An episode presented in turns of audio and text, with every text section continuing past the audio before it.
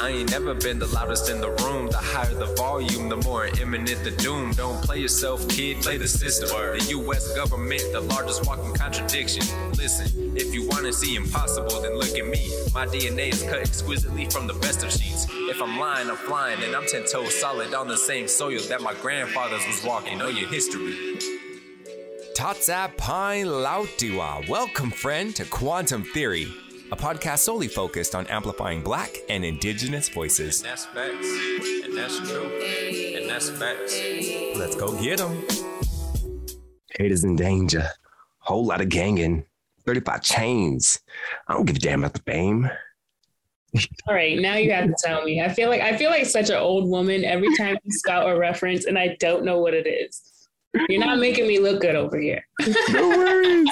Okay. Um or did you just freestyle right there? No, that's no? definitely not. It's it's the third verse off of a song that I guess came out in like 2019 uh, between uh, a married couple uh, okay. that involved themselves in music.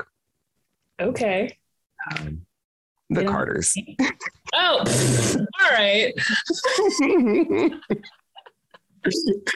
I'm so embarrassed. You know what? Queen, Alexander Wayne. She thought that you claim. Get oh, the top of my reign. I know. Popping, I'm popping. My bitches are popping. We go to the delivery. Pop, pop it all. Right. Anyways. Okay. my yes. favorite now alcohol. Got me now, something underneath Tylenol. Yeah. All of my people are free them all. Hop in the whip, want to see the stars. Mm. Okay. I'm sweating. after you continue, it's like, okay, I put it together. I put it together. yeah, that wasn't like the best lead in. You know, I could have give you at least four more lines. Well, and then you probably would have like really got it. you know that song, by the way? I do, yes. Okay. Oh, uh, this is where we're at. This is where we're at in our relationship. right. No, don't don't ever flip it back on me because I know nothing. Uh, I I only know what I know and nothing beyond that. So. okay. Okay. Exploited. Uh, also, yeah. If you uh, if you aren't aware, you know, "Ape Shit" by the Carters. Yes, uh, I love that song. Actually, now that yeah. I put it together, I guess also the video. huh? Say that again. I said, I guess love's a really strong word since I didn't even know what you were saying. So well, I mean, it wasn't delivered in like the exact way either. You know, I was given a my interpolation of it. I am literally sweating. This is a lot. well, I mean, that's kind of how Mother Nature's been operating. I feel like the weather has been every like it's. I went from DC, which was the weather was like 70s with rain every now and then, to Colorado, and it's like 93. And then coming out to Spokane, it's like 47. So, I mean, I don't blame you for it, for you to be sweating. And then it, it was 47 in the morning. And then it was like in the 70s by the afternoon. I'm like, that's a big leap. For sure. I was like, so I guess I take this jacket off then? Question mark. Mother Nature has a mind of her own. Oh, for sure. And uh, we're only here to uh, mind along with it. Exactly. One of my friends was talking about, one of my friends over in New York actually was uh, talking about, you know, Ida and everything that they were dealing with and this and that. Um, and they said something about like, oh yeah, Mother Nature tried to like, you know, whoop our ass and here we are surviving. Like, take that, Mother Nature. And I said, girl, delete this text. I was like, don't ever challenge Mother Nature and the world itself. Uh, don't ever, uh, because, you know, she can sweep through and just make all the changes to what we know as our current life. Uh, exactly. It literally is her world. We're just living, we're just, we're just here to enjoy it. Right. Oh my goodness. Well, okay, so you're back over here on the West Coast. Here we are in the same time zone. Look at us. I am gang gang. it's so crazy. Usually we have like our big divide, three hours coast to coast. We do, not this go round. I know. I can even like see the sunlight from the window behind me. No. Normally it's like dark. I'm like half awake. It's almost right. because I go to bed at like nine because I'm a big, big old lady. But um yeah, home lady. For, I snuck home for. We'll see. I always buy one ways home because I'm just like, I don't know how long I'm gonna be out here. I'm just kind of kicking it, but um, yeah, I got here earlier this week and I haven't seen anybody because I have been locked in my mom's house renovating it. So, which is kind of nice to just just to be home. Um, so I haven't really done as much yet. I'm trying to stay focused. I got some other work things lined up, so that's why my my return is TBH. So we'll see. I love the "we'll see" at the end of your travel plans. I know, right? I don't know. It's not even the end. you know, I might included another month. Who knows where I'm going after this? No, it's right. just like I don't know. I, I don't like having.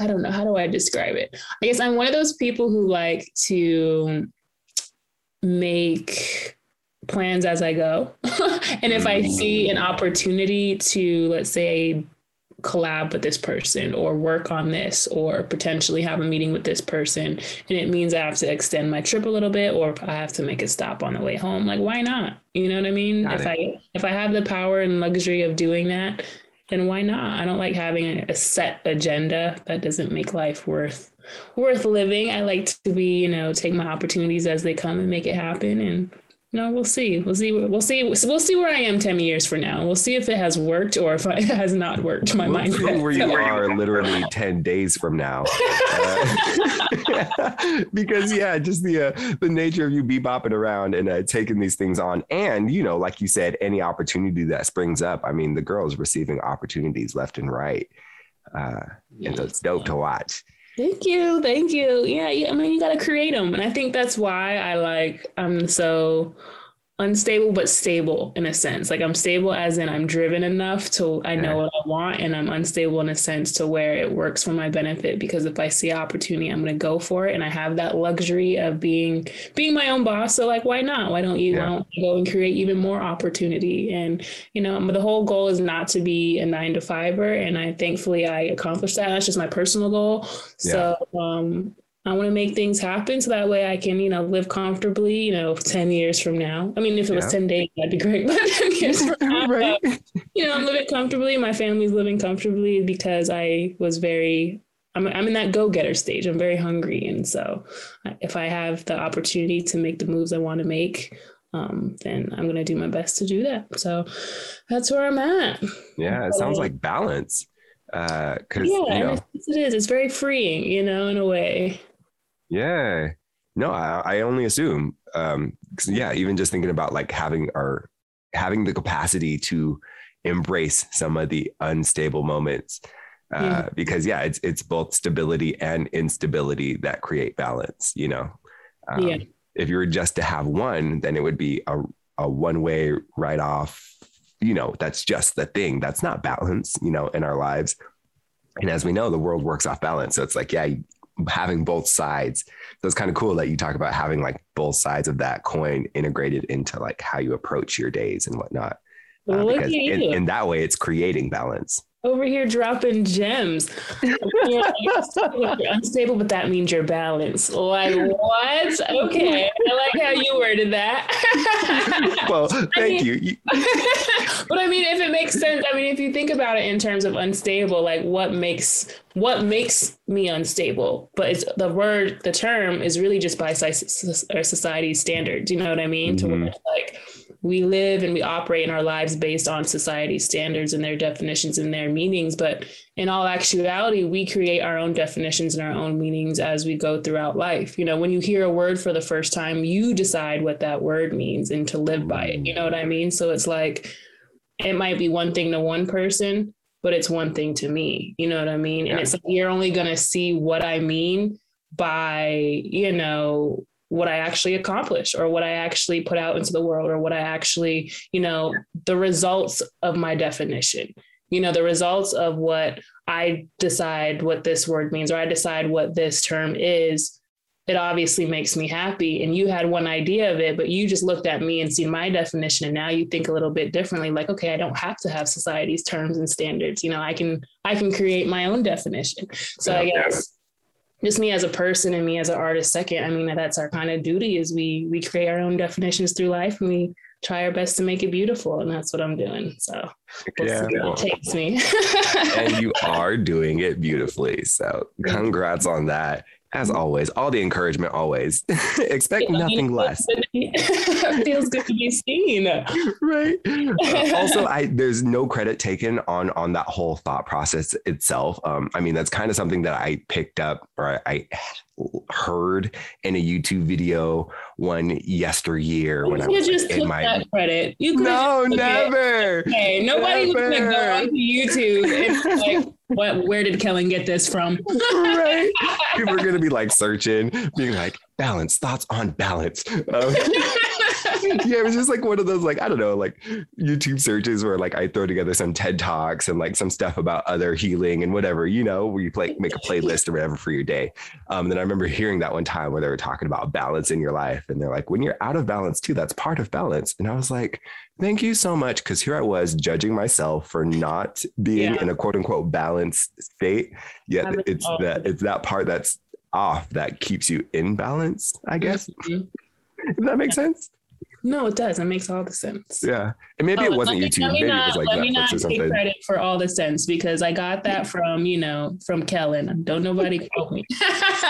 oh my gosh. Really? Are you serious? I am, yeah. It was the first the first time I heard it was from you. And you know it's funny because you really are who you hang out with most or talk with most because as we like go through each episode, I'm realizing I'm catching on to a lot of things that you say, and I I'm not realizing it. And so, like when somebody texts me, "Oh yeah, that makes all the sense," like, and I'm then I'm like, "Wait, where did I get that from? That is from Kellen."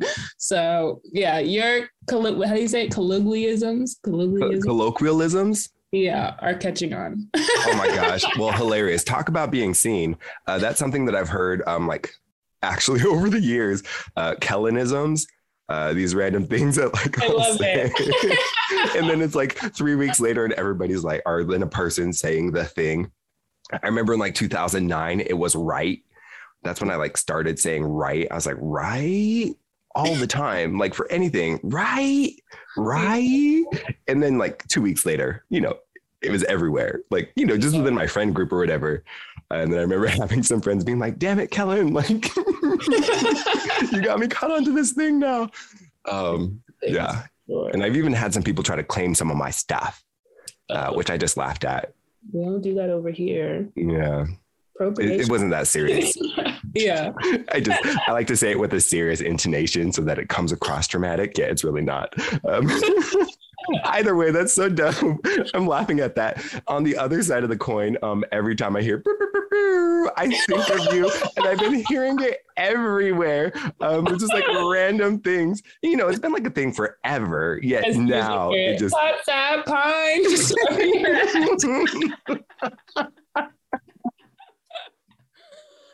oh, oh my gosh. Ah, too good.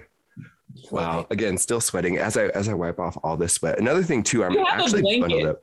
I was gonna say I have two blankets. Blanket. That is why you're sweating.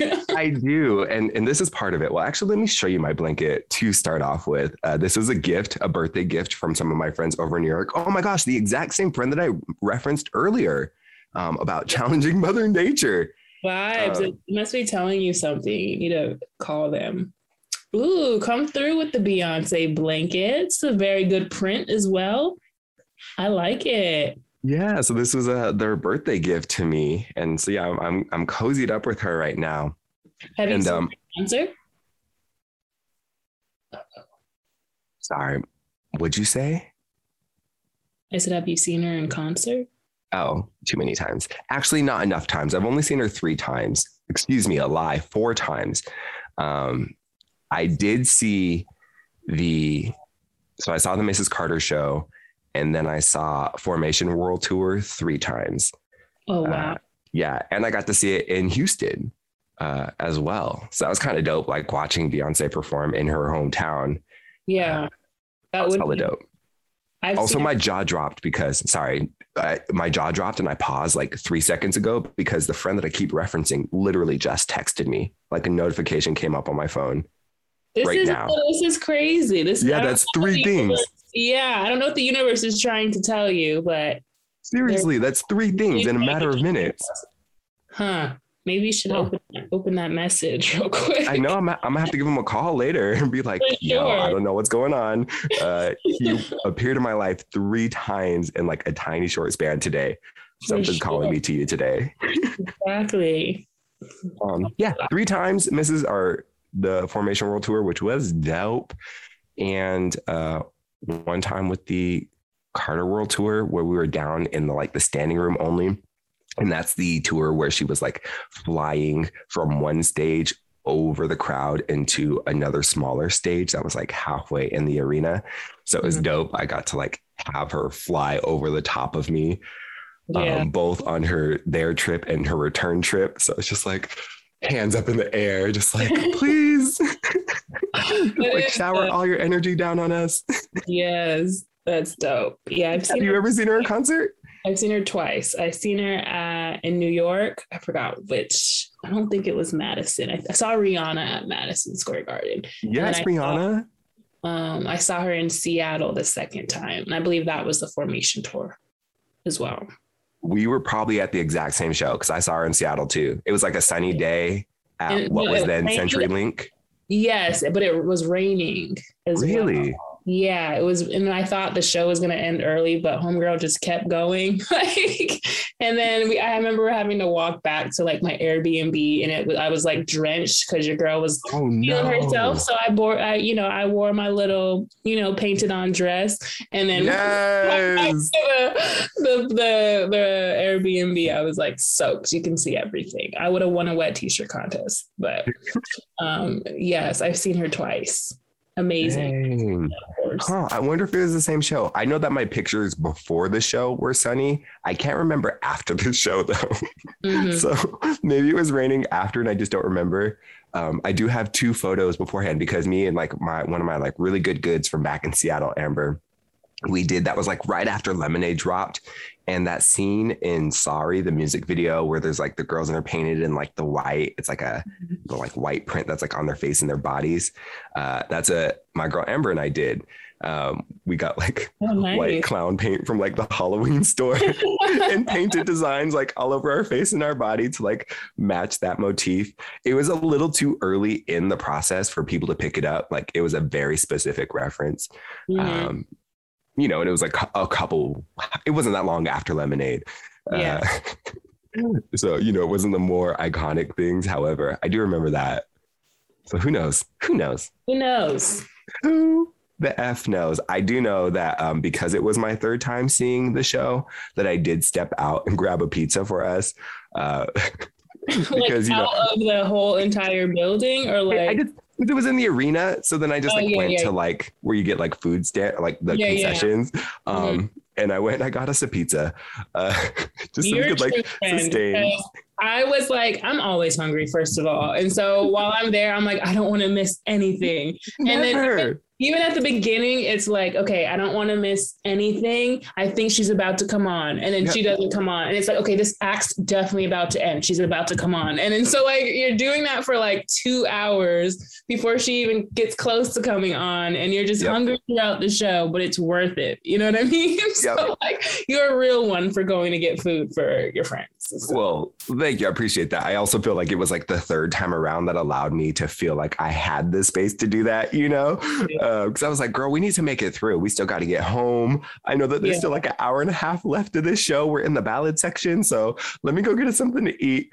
Uh, anyways, the anticipation beforehand, like you're explaining, it's it's crazy because like you'll be on high alert. Like any moment you'll be in the exact same room as Beyonce, you know, and it's just like this mm. air that's in the whole arena or wherever you are, you know um, where it's like even if you're not the biggest Beyonce fan, you know, I've, I've literally heard from some of the people that I went with um, in other places. They're like, "Geez, like I couldn't contain myself. Like I was just like screaming and like excited the entire time because of yeah. like the actual energy that's just around."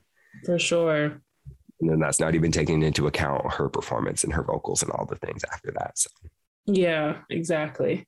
The one that I will say that I love, love, love, love, love is Solange Knowles. And if you ever get a chance and if you ever catch wind of a Solange concert or show, you let me know.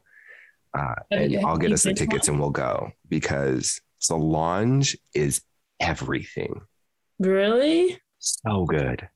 So good. Never, not that I've never, not like I've never thought about it, but at this, I mean, no, I guess I haven't thought about it, but I wouldn't compare her to Beyonce, I guess. And you shouldn't. I mean, that's obviously yeah. not what her, her goal is, but when you hear Beyonce concert, it's immediately like whether you've seen Beyonce or not, or even if you even know all of her songs or not, like Beyonce, it's Beyonce. Like you have to go. Solange is like she has really good music, but I can't imagine how her concert would actually be.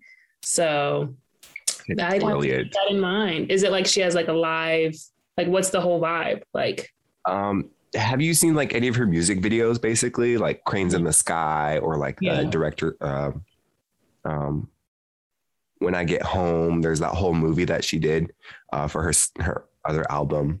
Mm-hmm. Uh, when I get home, anyways, it's all like that. So it's you know an all black cast of musicians, singers, and and dancers.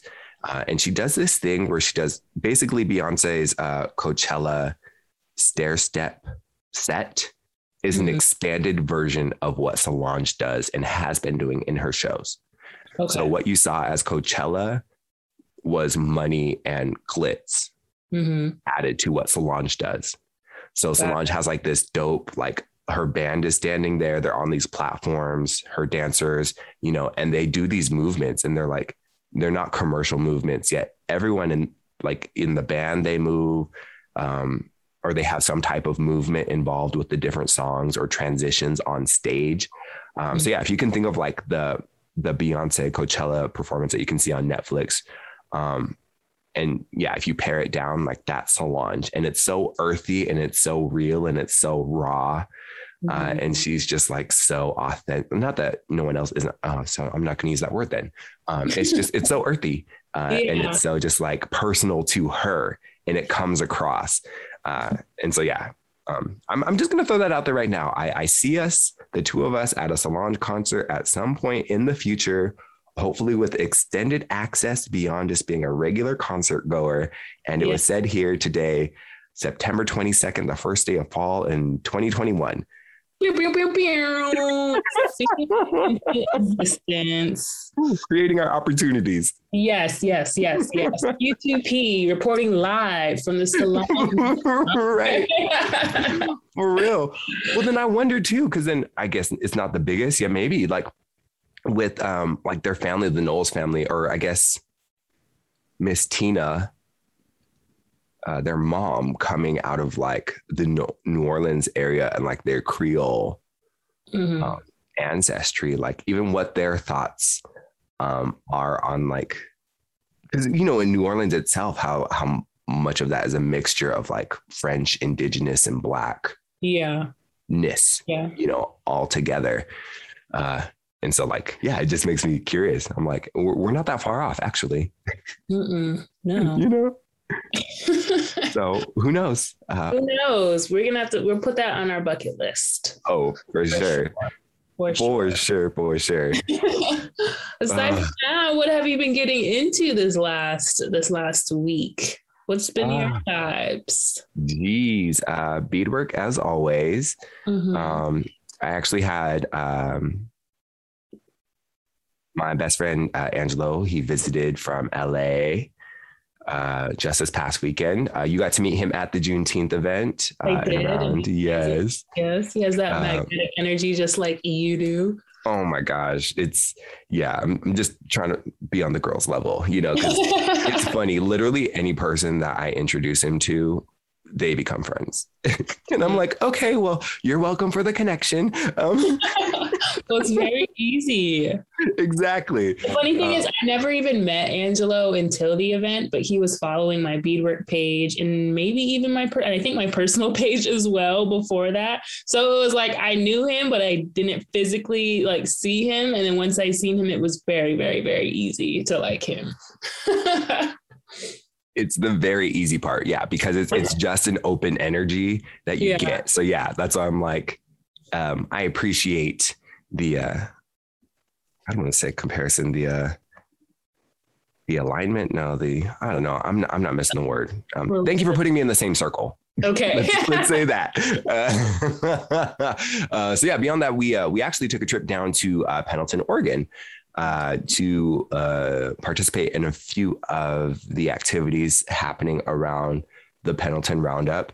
Um, which, if you don't know, it's a large rodeo as well as um, and, and, they also have an uh, an Indian encampment there on the Pendleton Rodeo grounds, um, and then um, a lot of infusion of uh, Native practices and culture um, within like the parades, within uh, uh the workings of the rodeo. Um, they even have like um, their own.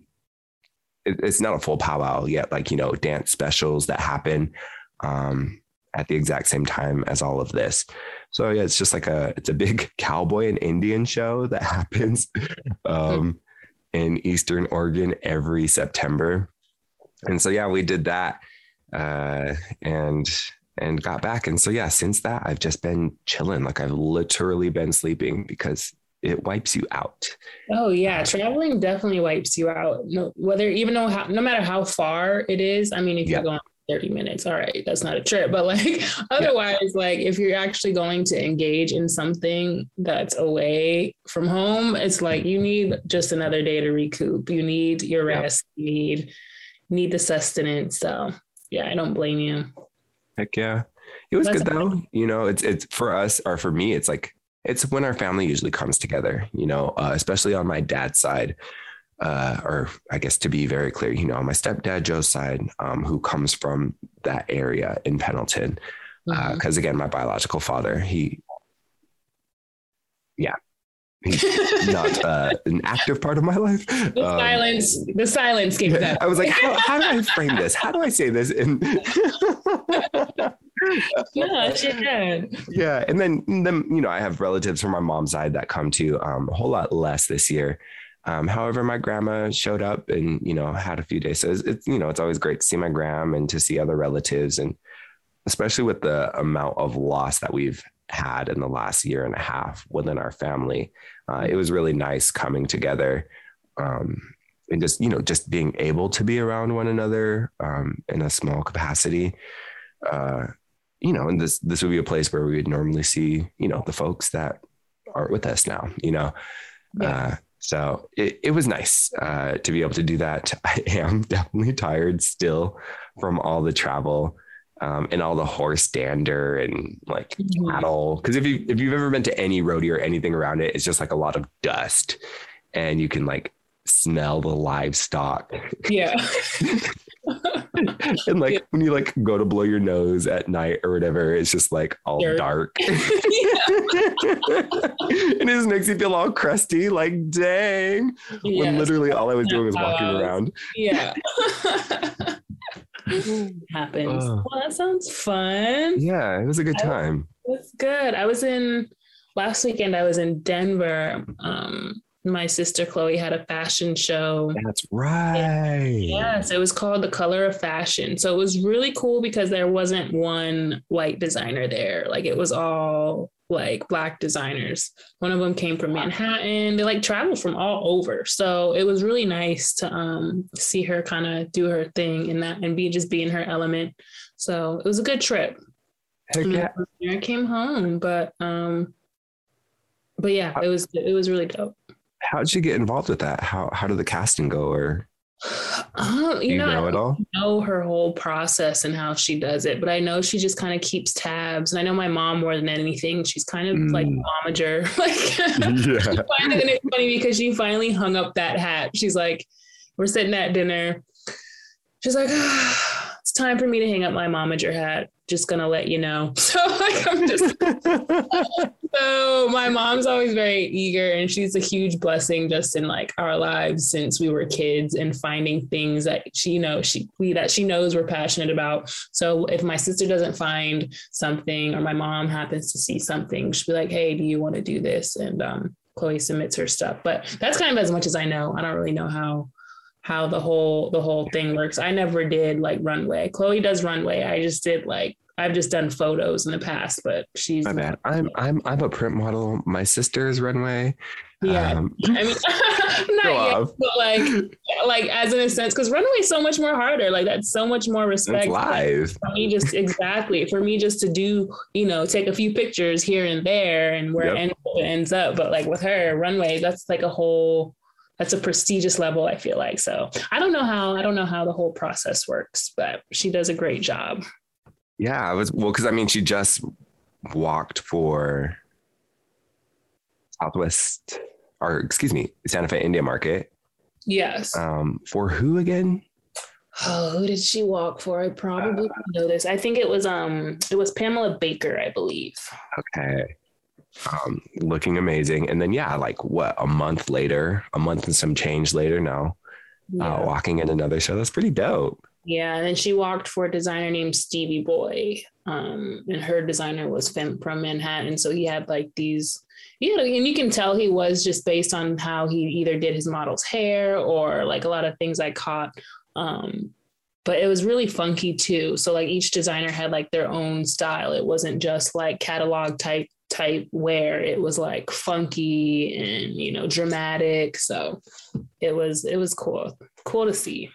That's hella dope. So it was a one day event down in Denver, or like was it a multiple day? Actually, okay. it was two days. Now that I think about it, it was they did like a Friday and a Saturday, and so they had like party, like a they did like a I think they did one show on Friday. I want to say, um, but it was separate from Saturday. So we didn't fly in until Friday. So they did like that and had like a little get together. And then Saturday they did um, like a day long type deal um, and did the fashion show kind of midday to later that evening. And then I think they did like an after party after, but um, but yeah, so it was a it was a good two day event. Um, we just yeah. we just rolled up for the second day, but that was about it. Ah, Jeez. Well, look at us just out and about. uh, and then now sequestered at home again. Like just like you, I, I've been here in my room for the last since Monday. Um, so I guess the last two and a half days. Um, and I hope my fingers are crossed, beyond crossed, uh, to not leave this place for another, I don't know how long, you know, just to like nice stay though. in place. Yeah. It's nice when you're just, you are at home or just, yeah, when you're at home and you're just like comfortable. Like you don't feel like you have to, you have to leave your house. Yeah. You know, it's a really good feeling just to be co- cozy and comfortable and, you know, not feeling the pressures of having to leave your house. So yeah. That's how I was talking now. I was talking to my brother last night and um, I was like, oh, and then this, and then this thing, and then this thing. And I was like, actually, let me pull up a calendar. And going through the calendar, every weekend is booked with a travel slash activity um, until like the first week of November. Oh, wow. Uh, and I was just like, this is a lot. um, and it has, I mean, like, and it's not even accounting for the things that happened prior to this moment, you know, like, mm-hmm. uh, I don't know. And it's, it's nothing crazy. It's not like I'm flying out all these weird places, you know, they're like small drives within the Pacific Northwest, you know, and it's mm-hmm. these like, you know, family things, um, mostly.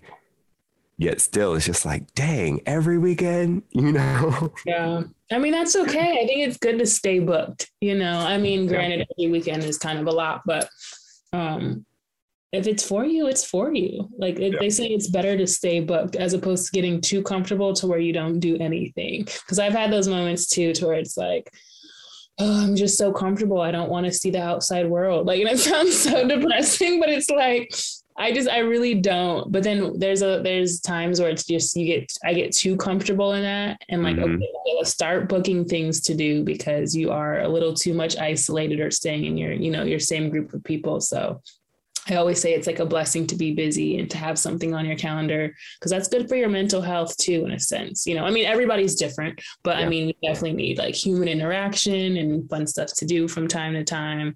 So, more power to you. I hope Heck you yeah. enjoy every single weekend. And then you can have off every single weekend in November and just eat because it's going to be Thanksgiving right. and all the fall vibes and you can chill then. But yeah, we'll see fingers crossed. I mean, I I still have the power to throw a cute little no down for some of these things. yes, exactly. Um, you know, it's just like the plans are all there basically, and it's like, okay, am I am I in it or am I not? Yeah. I think, I mean, uh, if you're like, if you do get overwhelmed, then by all means, you know, I feel like doing nothing this weekend, so mm-hmm. I'm gonna go ahead and give them a good no. yeah, which is definitely where I'm feeling at this moment on this very Wednesday. I'm like, oh, girl, I don't want to go nowhere. I wonder too. Oh, go ahead. right. Um, I know that, like, for me personally, my desire to like be back in my own space has really spiked uh, in like the last year. And I mean, I guess I just figure it's like COVID and our whole shutdown lockdown that started March of 2020. You know, people were separated and all these things. Um, where like throughout this year, especially like the top of the year, when I would have things or whatever, like a, a small plan, uh, a lot of the times like it would be on the books for like a month you know? Say like i was going to do i don't know like meet a cousin for this one thing um, and then as it would come to the date like i would just get like really panicky and i just be like you know what? Actually i just need to stay home. I can't do anything you know? Like i just got to stay here go back. Uh, there's been times even where i was like like one time when i was down in lapwai um, and i was supposed to like do one thing and then I like had this like little panic and I was just like, actually, I'm just going home, you know, and I just like literally hopped in my car and I drove all the way home uh, just to be back in my own little space away from everything. Uh, and so then I wonder about like that sequester vibe or like that kind of want or desire to just be back in your own space. Like, mm-hmm. how, how has, has that, have you noticed anything with like, with you in the last few years or anything or because i mean for me it, it, definitely stands out. I'm like i want i it feels like uh you know everything that we've been processing through the pandemic itself has like really brought that up in me where i'm just like actually i'm i'll drop everything simply just to be back home alone in my space. Mm-hmm. uh, i don't know.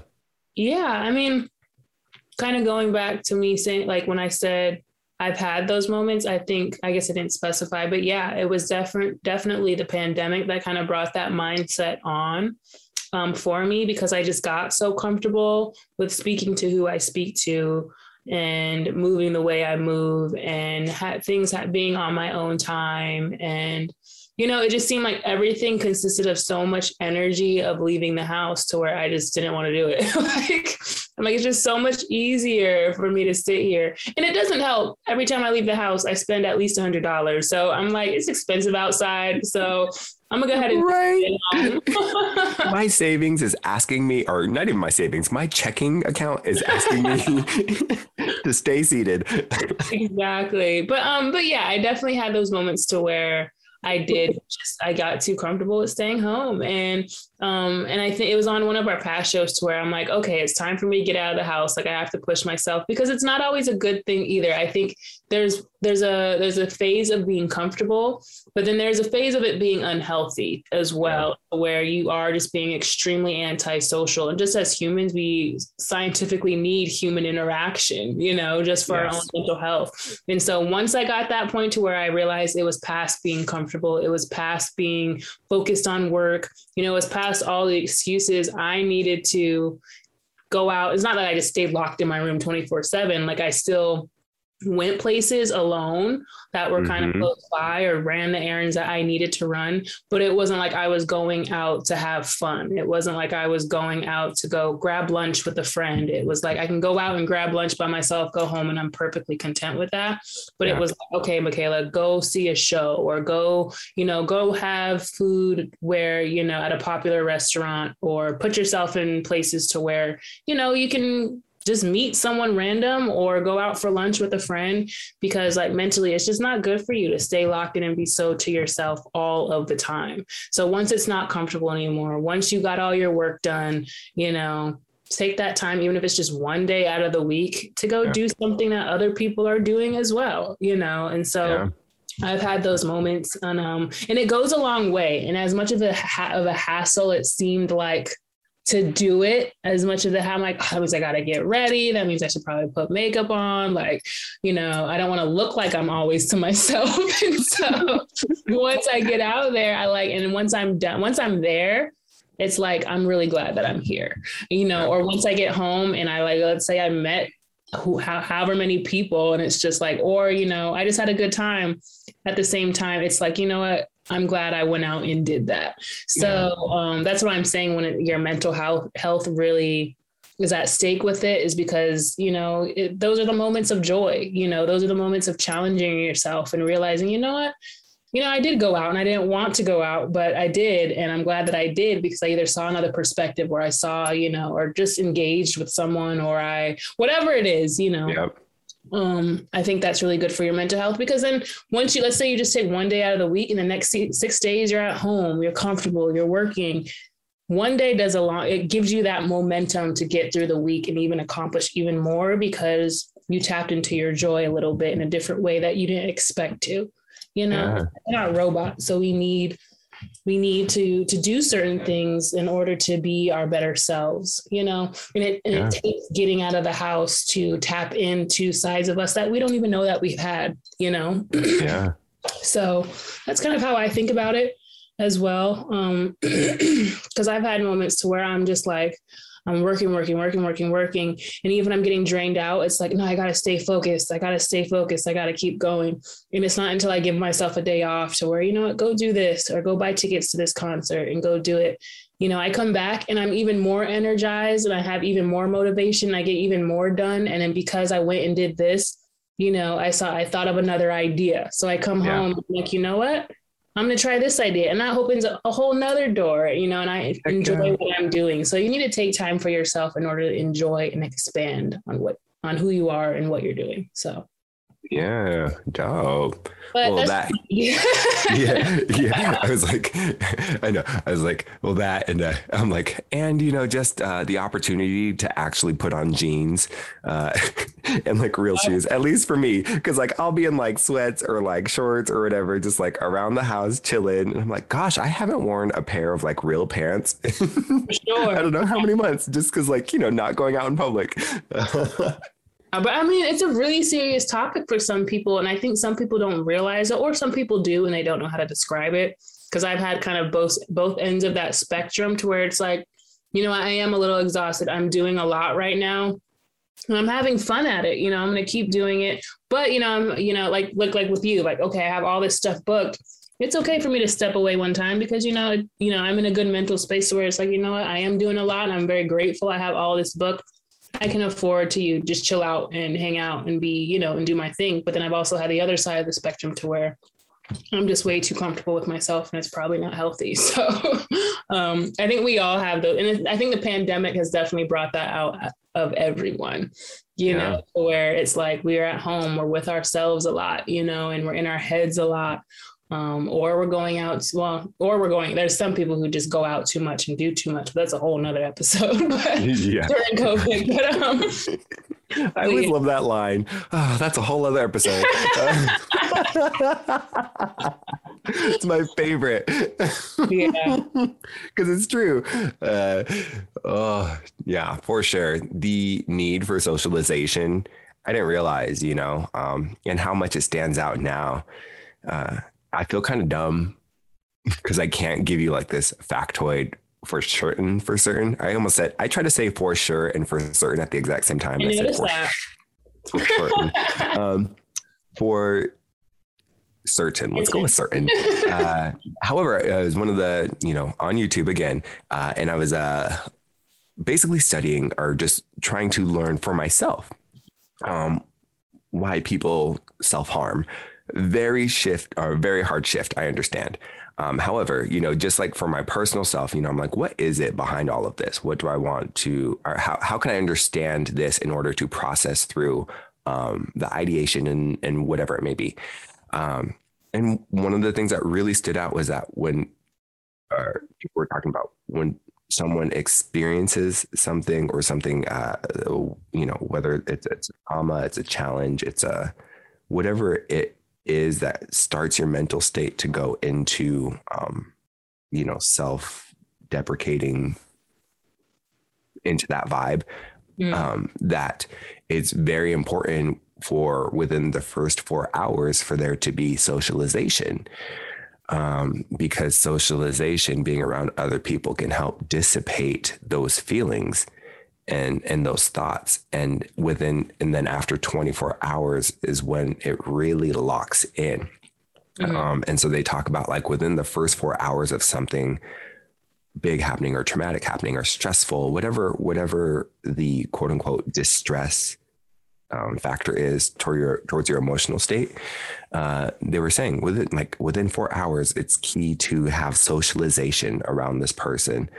And so then that really made me think too, because like I was like, yeah, that that that stands out. You know, just um when when I do get into like bad states, I always like seclude and I get like very you know self-contained and i mm-hmm. even will physically distance myself from other people mm-hmm. as to like you know be in whatever that cold feeling is um and so yeah just hearing that alone i was like oh that makes so much sense you know yeah. um and then two as it expands out into what you're saying you know just our greater need for socialization and and to be around others just as human beings yeah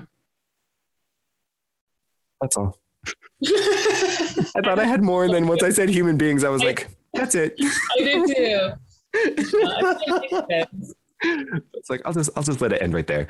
Um, so yeah, well, when, when you were talking about that, that really stood out. Yeah, I mean, because everybody everybody was different, and I think that challenged it challenged everyone with the pandemic. Um, this this these past couple of years, going on two years now, to where it's just like you know that was something that was really tested and i feel like some people are struggling from it and some people are still going to struggle with it yeah the pandemic because we've been so you know to ourselves so much so mm-hmm. um, so we'll see it's either i know for me i've just been kind of i took it as an opportunity in a professional sense. So I'm like, okay, I'm just going to grind, grind, grind, grind, grind mode. That way, once the pandemic's over, I can actually enjoy the pandemic being over, or I can also um, just kind of hit the ground running and be 10 steps ahead. ahead. Because some people didn't really know how to take the pandemic. I think they were very yeah. used to um, things being a certain way in their professional lives, at least, and moving a certain way to where it threw them off. Like, well, I can't go outside. I can't meet with these people in person. And I think it challenged challenged me to be better and be for for challenge my communication skills or you know i think everybody had their own challenges with the pandemic um but yeah. interaction obviously being one of them how did you handle it when we first kind of you know got the lockdown orders between maybe like february and let's say june yeah, I mean, February, I was uh, finishing up teaching a health and wellness class uh, down in Lapwai for North Northwest Indian College. Uh, and my last class day was actually Thursday, March 19th. And it was the Monday, or it was Tuesday, actually, Tuesday, March 17th, uh, that we got word that there may be this close, close down and that um, all the, the classes would be canceled.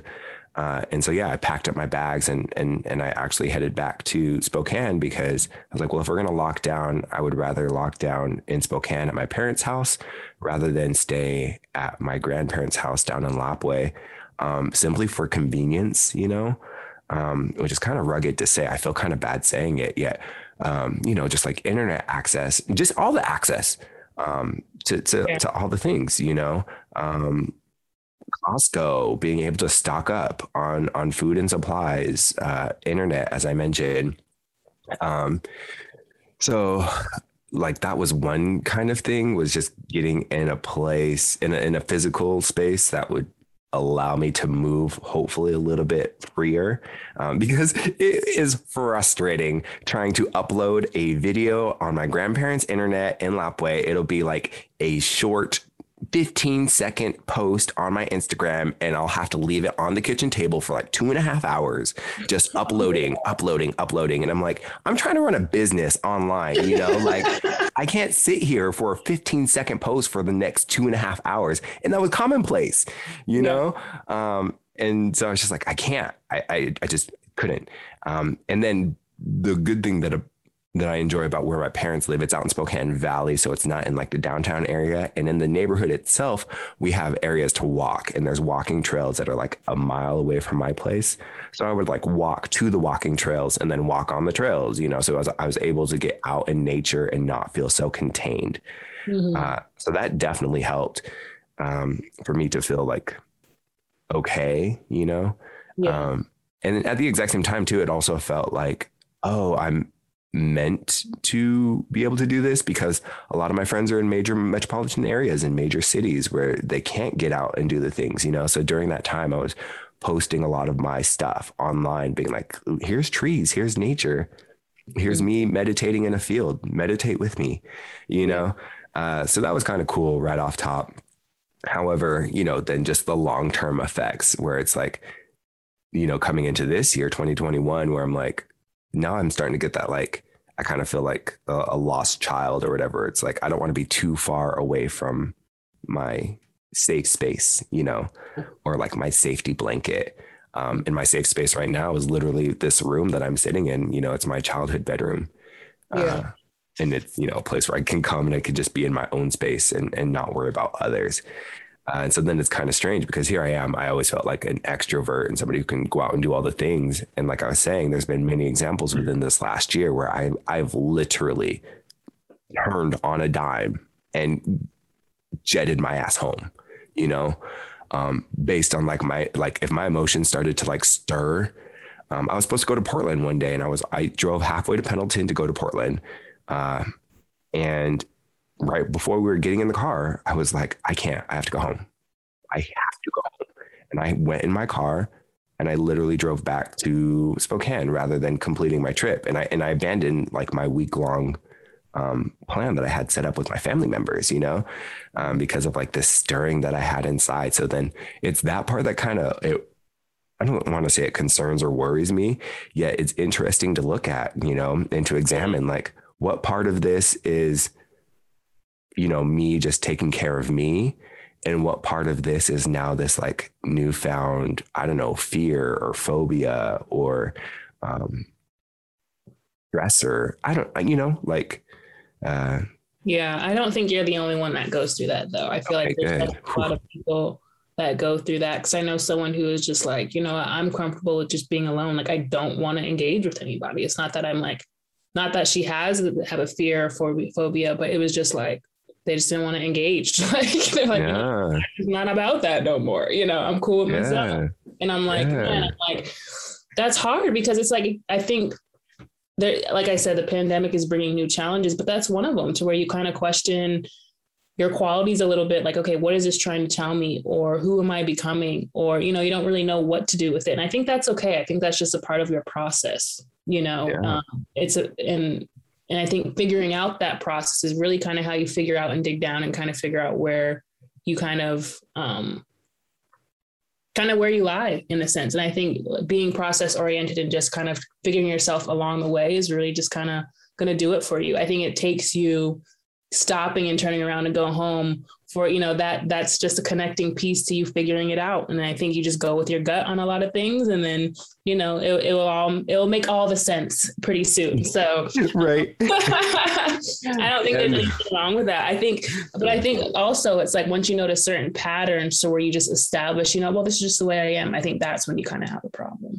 You know not saying you specifically i'm just saying yeah you know you can't just sit there and just label yourself this when you clearly you know you don't try to do the things you know you should be doing in a way you know there's a there's a fine line of self-care and there's a fine line of it being something that you know you shouldn't be doing you know when you get too comfortable in a sense if that yeah. makes sense. I don't know if that it, means it does. It does. The whole um, you know, that's just who I am. That whole thing in general, you know, that statement, that feeling, that mindset uh, that's just like ooh. so toxic, so toxic. You know, it's just like, like so you yeah. have no room to change whatsoever anywhere in your life. And I know way too many people like that. Um, and it's just I I I really hate that statement. And well, not hate, but um, it's just I'm at a so point I guess, in my life where it's like I don't let things go in an immature way to where, you know, what, whatever, it doesn't bother me. I don't care. that's not how I let go, but I let go in a more of a peaceful way to where, you know what? I don't want that type of ideology or person in my life to where if you just say that's just the way I am, that means that you, my feelings don't matter and your feelings are have more importance over mine and you have no no what's the word? You have no plans of changing who you are or even just mm-hmm. understanding my feelings to where you're just going to throw that statement out there and I'm just supposed to revolve my life around, you know, revolve yeah. my feelings around your feelings. And so now I have that set mindset like, hey, if you if that if if that's the statement you're going to make, okay, I don't I don't need this toxicity in my life and I'm gonna keep it pushing, you know. Yeah. And I've had it lets you know right off top like what's yes, what. And I, and I have instances, and I'm just gonna be like, I've had family like that. I've, I've had people that I've known but I've also have people that in my family as well to where they have that mindset. And I'm just at a point in my life to where family or not, and it might sound harsh, but like family or Give not, them. jab them. just playing. It's like I don't have to deal with this, and I'm not going to. I'm perfectly yeah. happy, and I don't have the patience, and it's not. And I don't owe anyone an explanation as to why you know you don't have common sense as to you know mm-hmm. what this statement truly means or common sense and you take because it comes down i mean there's so many stems that comes from that statement whether it's accountability whether it's you know there's so much that could be incorporated in that statement alone. Yeah. Most of the time it's because people just don't take accountability for how not only the actions that they're taking but more importantly how they make that other person feel you mm-hmm. know and i think that goes a lot deeper to where it's like you know if some people just acknowledged how they made another person feel even if they don't agree with what they're saying even if they could if they even if they're the ones in the wrong but they're obviously hurt and the other person's hurt for another person just to acknowledge hey i'm sorry i'm making you feel this way you know but here's the receipts as to why I interact this way. You know what I mean? Or yeah. whatever. Um, so just by saying that's just the way I am, it's such a toxic and toxic statement that I feel like, you know, if you wholeheartedly gave your intentions and gave your answer and actually tried, even if it's with yourself, you know, it's like, then great. But you have that decision just to peacefully, you know, keep it pushing, you know, and that's just yeah. kind of I'm at right now to where I'm just like, and, and it, and it sucks because as you get older, you notice the way whether it is some people what I'll just say people in your life as you get older you realize certain things in the way they move even if it's it is family or someone that you've had in your life your entire life or they're older than you and you start noticing certain things about them that you never noticed before you know? Oh yeah. Um being able to make those decisions are heavy decisions but it also is a good decision for you. Because that means it's like hey you know i am growing. I am establishing those boundaries you know? And so i forgot how we got on this topic but like yeah i couldn't tell you either. I honestly no, could not tell you. like she's going through something over there. I know. All the oh, listeners man. like dang both of them jeez. No, yeah, oh, so good. No uh, but I feel like i just i hate that once you brought that statement up it's just like man, I really do hate that statement of that's just the way I am. And I think it's just a new, new realization and foundation that I've kind of set myself on this year to where it's very important to have, and definitely this year I've established, and that was actually, I don't like New Year's resolutions. I'm one of those people like do it now. Yeah, I'm not a big New Year's resolution either but I was making um, I usually do monthly goals, but I'm like, you know what, I'm gonna do long-term yearly goals by the end of the year. And it just and I do my goals every month. So it had to be like December 30, like 30th or something, 31st. And I was like, okay, you know what? I'm gonna do yearly goals, not just my January monthly goal. So and that was one of them. And it was like, Michaela, you need to set boundaries for yourself. And mm. so and I think you really get challenged on, let's say, the people that come into your life or that are already in your life, and you've established those boundaries and you're realizing that they're crossing those. And you have to make that decision like, okay, is this somebody that I truly want to engage with or be in my life? And it's a really hard decision, but you'll realize how much open and how much, you know, greater your life feels by having those that actually respect your boundaries in your life, you know, because then you're seen and you're understood. And it's a really good feeling. So yeah. All the people out there, keep your boundaries. oh my gosh, right? Or establish, you know. Exactly. and or. yes. Yes. keep and establish or establish yeah. and keep. Uh because yeah, well, then it makes me wonder too about just even how to teach others how to set boundaries. You know, like um, I want to look back at my upbringing and be like, okay, where were the examples of how I learned how to establish uh, boundaries? You know, where are the places that I can pinpoint it? And I don't, I don't know that I can necessarily like do that here in this very moment. Uh, however you know then it's like now that it's in my in my thought process you know now i've been learning how to do it now that i've been practicing it now i can see it. Now i can look back at okay i, I set this boundary or i've been working um, i've been operating in this way uh, based off of you know these quote unquote set of set of boundaries. Mm-hmm. uh, so yeah it I, i'm very curious about that too just um because again like we're we're products of of our environments, you know, our families, our two families specifically, you know, having their ties uh, to our our native land, um, you know, prior to the reservation. Yet, you know, since contact, you know, just a lot since colonial contact, excuse me, here in the Americas, there, you know, has been a lot of uh, uh, trauma and changes that have, you know, just wiped through our different communities. And, you know, these are the environments that, you know, our grandparents grew up in, and then our parents, and then us, you know.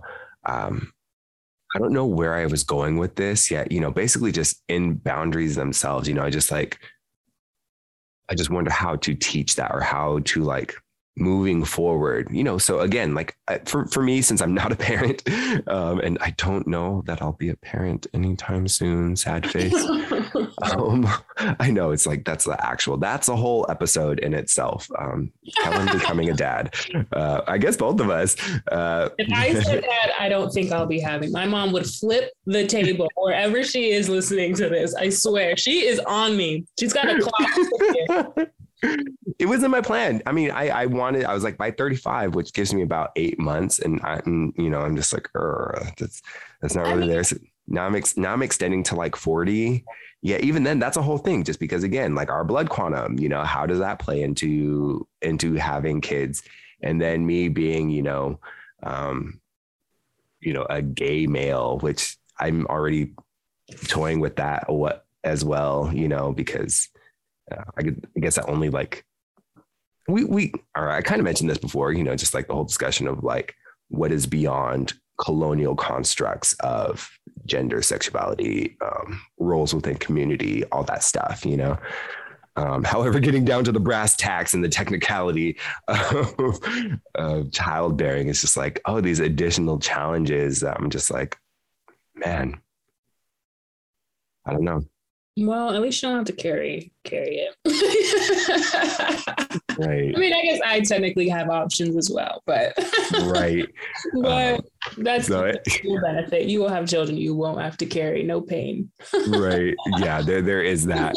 Um, so again, as as not being a parent at this point, you know, I I have younger siblings and I have um, younger cousins. I have nephews and nieces. You know, and it's like girl, here I am in my mid 30s, and there's so many lessons that I learned between the ages of 30 and 34 that, like, had I known these between the ages of whatever prior to this moment, my life would have been so much different, you know? So then it's like, well, how can this information or these mindsets, these ways of thinking be taught to younger generations now to save them that time of, you know, so things about like setting boundaries, things about personal care, things about mental health, um, which, you know, not to say that I wasn't taught these things because I very much was.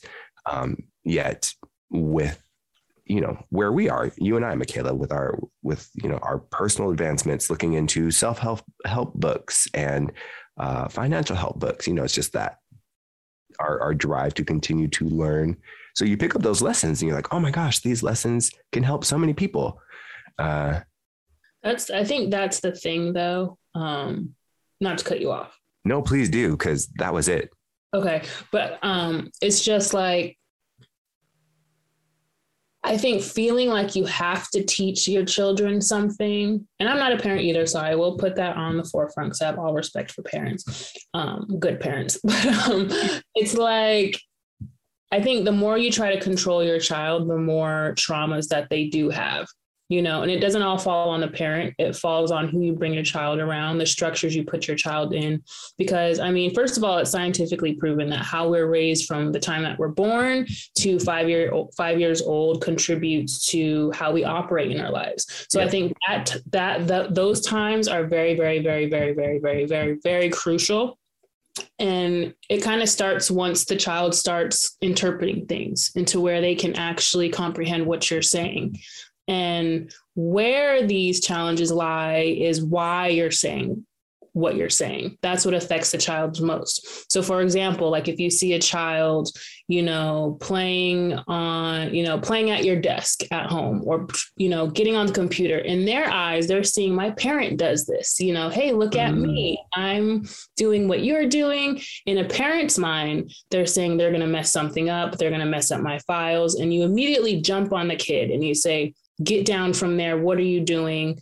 And then whether you spank them, whether you just getting angry at them, to them, they're thinking, little kid, but I didn't do anything wrong, you know? And so that creates trust issues within the child. You know, that creates an image to where if I do something, this bigger being has so much control over me, they can hurt me when I don't even know what I'm doing wrong. You yeah. know, so then they think they overthink every action that they take you know? And so it's like there's a lot of traumas within kids because of how you know because of why they're getting in trouble or why people are talking a certain way to them or why they're putting being put in these positions that they have no control over whether it's a teacher whether it's whatever you know getting after them. So um, I think when it comes to teaching your kid about boundaries or teaching your kids about all the things you want them to grow up with, I think it's very important just to be lenient with your child um, and allow them to be a child. Because what you realize once you get older, we're trying to get back into being into a oh child gosh, and having right? that idea of you know having that luxury that freedom because when you're a child all you know is love all you know is joy. Your first instinct is your right instinct. You know you don't yeah. question it. You're so confident in whether it's your parent or within yourself to where I'm going to do it, you know, and I'm going to do it because it brings me joy. I'm going to do it because it brings me love. And that's all that I know.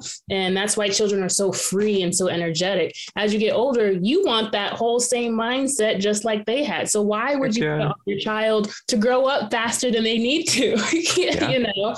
And so when I'm around a child, I like especially within that age frame let's say from you know being born to five um, I like seeing how kids operate. And I, if they do oh, something, the yeah, if they do something wrong, I'm not someone to be like, hey, what are you doing? Don't do that. Get out from there. Go play. Go do this.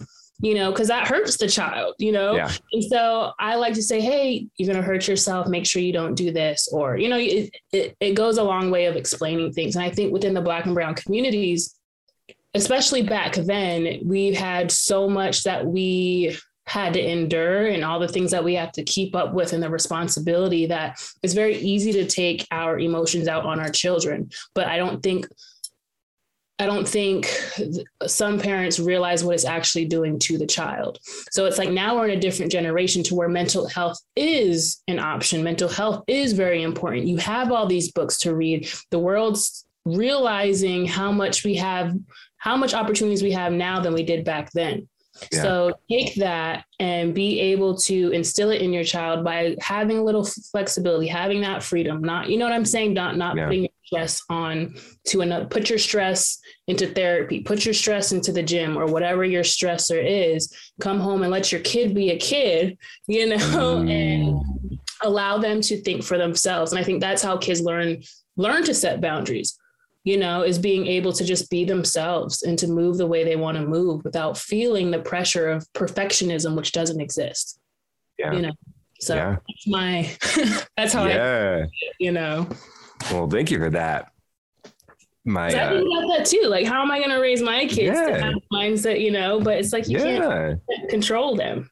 That's yeah, yeah, for sure. Um, well, definitely no control because you know I'm nobody to be controlling anybody. This, this being is highly flawed. so let's kids running around exactly. Cheeto's mouth and gold and silver caps. right. You're like he's got all the boundaries. right. oh my gosh, you actually reminded me of a story with my nephew. One of my nephews uh, this weekend he we were we were uh, I had a few things in my hand. I had my Burt's Bees chapstick, and I think I had like a a business card or something that somebody was handing out. So I had the Burt's Bees like kind of tucked between my thumb and my palm and whatever because I didn't have pockets of what I was doing. Moral is my my young nephew. Uh, he was taking my two hands and he was making them face palm or palms facing towards each other a few inches away and he was putting his hands on the outsides of my hands, so on the back of my hands, and he was pushing my hands together to make them clap, you know, to make a clapping noise. Um, yeah, I had these items in my hand. And so then he wasn't able to do the thing, you know, it wasn't making a sound because I had these things in my hand. He was like, he's like, you can't always have your hands full, uncle. And I was like, whatever, whatever. Right. And then like fast forward five minutes. And then he was doing it again. We were sitting on, on the bench and he put his hands on the outsides of my hands and he had them my hands facing palms facing in and then he was pushing them together to make them clap. And he did it once and he did it twice and then there was no no sound. And then he looked again he like he opened up my palms he goes i already told you uncle you can't always have your hands full. Uh, and it was just like yeah. You know just like mind blown where i was like you did tell me neff and here I, and it just it like it struck way deeper you know like mm-hmm. like the innocence of it yeah. um and then like he told me once and it it kind of went right over my head you know I was like okay the things um and then the second time that he said it within about 5 minutes that second one when he's like I already told you uncle you know like he was concerned like I told you like you can't always have your hands full I was just like oh my gosh you know mm-hmm. um because yeah that is such a like a thing for me personally you know sometimes just like having way too much um, or like always having something with me um, while i'm doing something else to have something else going while i'm doing the other thing in order to get the other thing done while the other thing's happening and this thing is you know it's just like yeah um, and I was just like, geez, you know, out of the mouth of babes, like, um, you know, you can't always have your hands full. And I was just like, wow, thank you for telling me to you know, rest, relax, and reevaluate my life, even though you didn't mean to do that. you literally just wanted to play this game. And yeah. your one little sentence has me like over here, like, dang, I need to rethink my life. Like, oh man. Uh, so, I mean, yeah, I guess if anything, it's yeah, it's that young period, that innocence, and you know, and the things that you know kids say for sure that are just like, you're far wiser than I am. Uh, Thank you. Yeah. And that's what I, that's what I'm saying. It's like we all want to go back to a point to where we don't have insecurities, to where we don't think of perfectionism, to where, you know, we don't get stressed, to where we don't overthink, to where we don't overcommit, to where but it's it's the way we even get to that point is by being told what to do is by seeing what society society's telling us what to do or our parents or our guardians or you know whoever's around us and so we always we as we get older, we try to become like that child again and to just live in love, just to live in joy, just to go with our instinct and what's right is right, to be da- for it all to be daisies and roses, you yeah. know. And it may sound cliche to where people are like, well, it's not. I got bills to pay. I got this, but it's like you control your life. You choose which job you go to. You choose what to love. You choose what your passion is. You know, granted, yeah, we all have responsibilities, but how we tackle those insecurities um, is in our hands you know? So um, yeah that was a really really deep story. Like how you right. I know. It was, it was a deep moment. Like it was it was such a just like you know oh we're just sitting here kicking it you know? Yeah. Um, and then when he said it the second time i was just like whoa mm-hmm. wait a second. Thank yeah. you for getting me together. Uh, yeah. yeah just children themselves. Kids are uh, therapy though. yeah. They really, really are. I love hanging out with kids because and like every time I do, if I like especially if it is like a toddler, I totally just put my phone away. Like I oh, don't oh, always. You know, even I might ha- I might check it to make sure everything's straight with everyone, of course, who I love. And then, you know, if it's if it's not a big deal, I I just stay tapped in with the kid because they're extremely present, you know. And it's like even if you just sit back and watch them, you see them living their life, you know, to where that's a point where I want to get, you know what yeah. I mean? To where they, yeah. they feel complete safety around you to just do what they want to do. And um, it's a really good, really good feeling just to kind of watch them and see how they interact. Um, yeah. But yeah. Well, because I, I, so, because I think of like, you know, how you mentioned, we're all kind of, we're, we have our initial set of years that influences how we go on with the rest of our lives. You know, it's it's basically like this six year cycle that kind of repeats itself over and over and over throughout the ages. You know, we're still that same little kid deep down inside.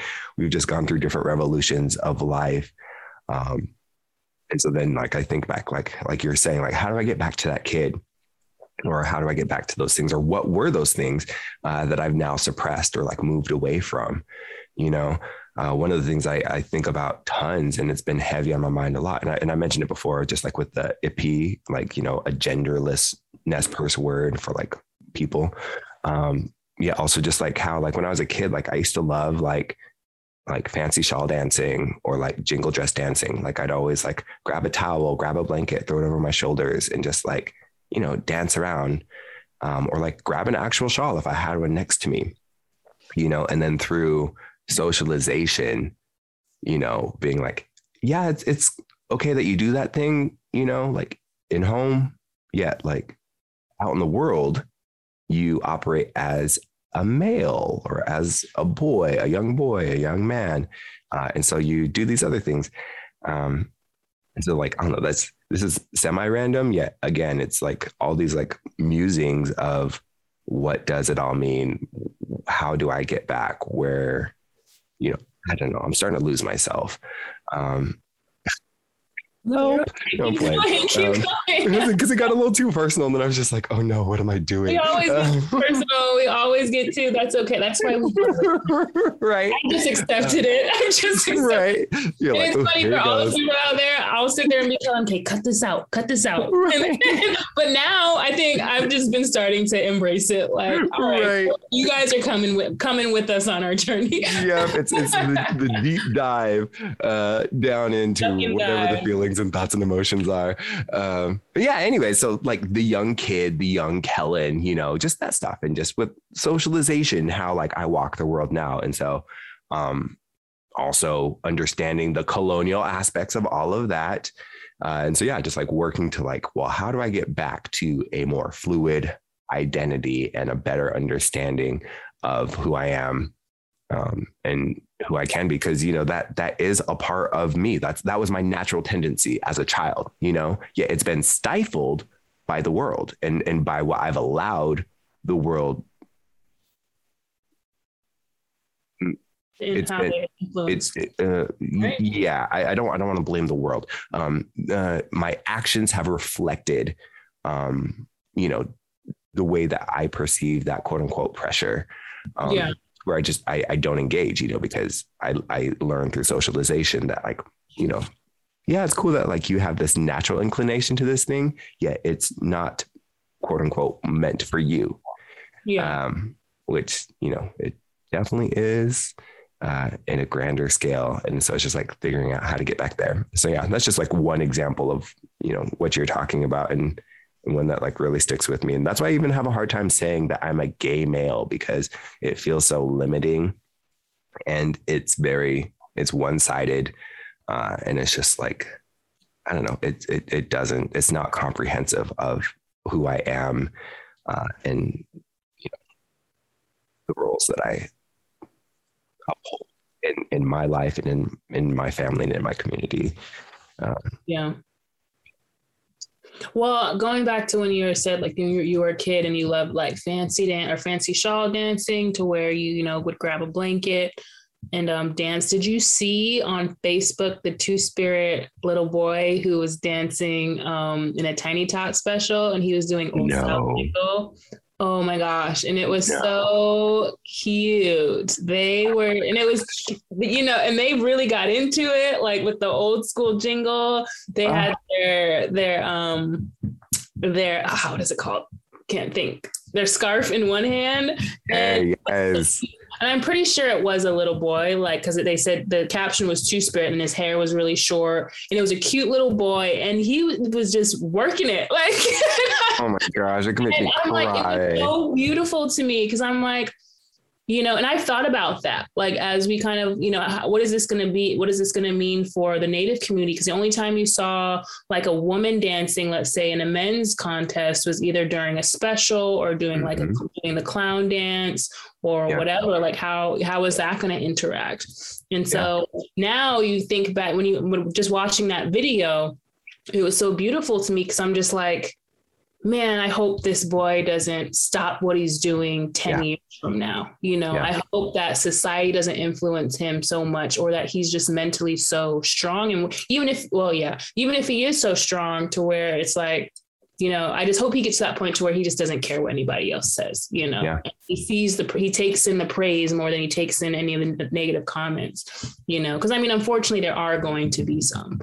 you know, and so I just when I saw that video, I was like, oh, it's so cute. Oh my gosh, I want to see. Yeah, well, I got chills. tag it. it. I've seen it a few times, so I'm gonna have to tag. Uh, tag yes, it. please do. Oh my gosh, please do. And you know, uh, I'll say it. I'm like, uh, I'm, I was going back and forth on whether like to say it. However, like um, getting back on the dance floor is one of my big things. And now that I can actually lay down a bead in the way that I like to, um, I'm looking forward to making myself some new regalia. Um, and then beyond that, again, as I'm going through this whole exploration of who I am and my identity, and then like, yeah, me shirking these parts of me that were so natural to me, uh, my natural inclinations. Um, I'm just like, well yeah like like you're saying like that that young that young person that young child you know like hopefully they have enough resolve and strength and support to like continue that through their life. Um, because yeah here i am like in my mid 30s and now i'm like now i feel like that. You know now i feel like oh i don't care what people say. Um, you know so like in my future you know two year plan is to like you know even make myself regalia so that i can start you know going back to what's natural or like things that called me before, you know? Um, so I'm just like, I don't want to say I'm disappointed that it took all that time yet. Um, it is beautiful to see that there are other people um, going through that that self acceptance and that self expression, um, and have the support systems around them um, at a much younger age. Because uh, you know, why the fuck not support our family? Oh no, I can't hear you. I think when it sorry. Oh, no worries. I had a chip, so I had to mute myself. but I think just going back to when we were talking about okay, how do we teach kids boundaries? I think with let's say with the two spirit child, it's just like okay, if their parents are like, you know, don't listen to anybody, you always be you. That's a boundary that child's gonna set. You know what I mean? So I think it's just important to emphasize these kids. If you notice that they're being themselves, you know, um, or retract from being themselves, you create that boundary for them by say, it, by saying, "Hey, you always be yourself. Don't let anyone else tell you or try to structure you on how you feel like you need to be." So I think it's because we teach we teach kids we teach we teach especially for if they're our children we're in charge of how they interpret the world you know, yeah. just going back to the beginning of the show when we're like, you know, we put definitions on every single word. We put definitions to, you know, what it means to be this or to do this. That's what the parents influences as well. So it's like if you cater your words or how you structure your words and how you define certain things to a child, it allows them to create those boundaries for themselves and to really, you know, it might not make sense to them immediately, but once they get older, and you're they're still using the same line that you gave them of always be yourself mm-hmm. or go do what you want to do and have fun but be safe or whatever it is you want to teach them they're going to think about it in a different way in its purest form as they get older you know and that boundary will begin to change um, into the way it best suits them so I like how we've been tying everything we've said all show together for like every single every single topic. Um, but shoot, where was I going with that as well? Um, oh yeah, dancing. I see. I used to love to dance. I danced all the way up until I was ten years old. Wow. So maybe 11 was the last time I danced. And the last time I danced was during my name giving here in Lapwai. But then my dress, like, because I was a jingle jan- jingle dancer and my dress, like I'm tall. So like my and I wasn't done growing, unfortunately.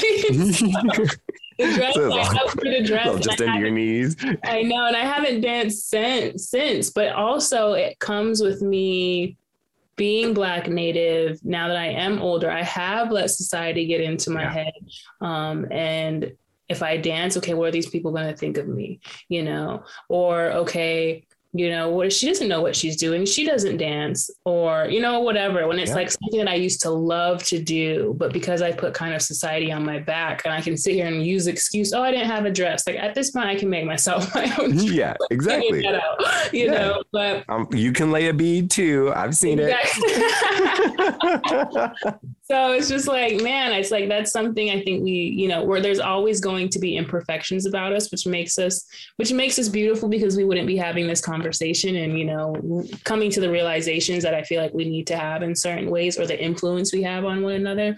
But uh, that's definitely something i eventually want to get back into as well you know, but well, okay. Well, I'm glad I said something then. I'm like, maybe this can be a joint. all right. I didn't say all that because accountability, you know, within the next five years. You're gonna be out there like, next month. Come on, Kayla, let's go. Oh, no next month. No, there's there's yeah, all, all my creation is uh planned like at least a year or two in advance uh, at this point because yeah i'm only taking on large projects and so yeah no worries. There's nothing within the next few months. We'll have um, to do the powwow trail one of the future years you know though i do I, I, honestly like that would be so much fun. I want to do like a major powwow trail and then also even go into like the two spirit powwows that they have around I never um, even heard of that. Yeah. Oh my gosh, they have them. Uh, they have two spirit powwows in different places. And another thing that I want to hit up are black rodeos. Yeah.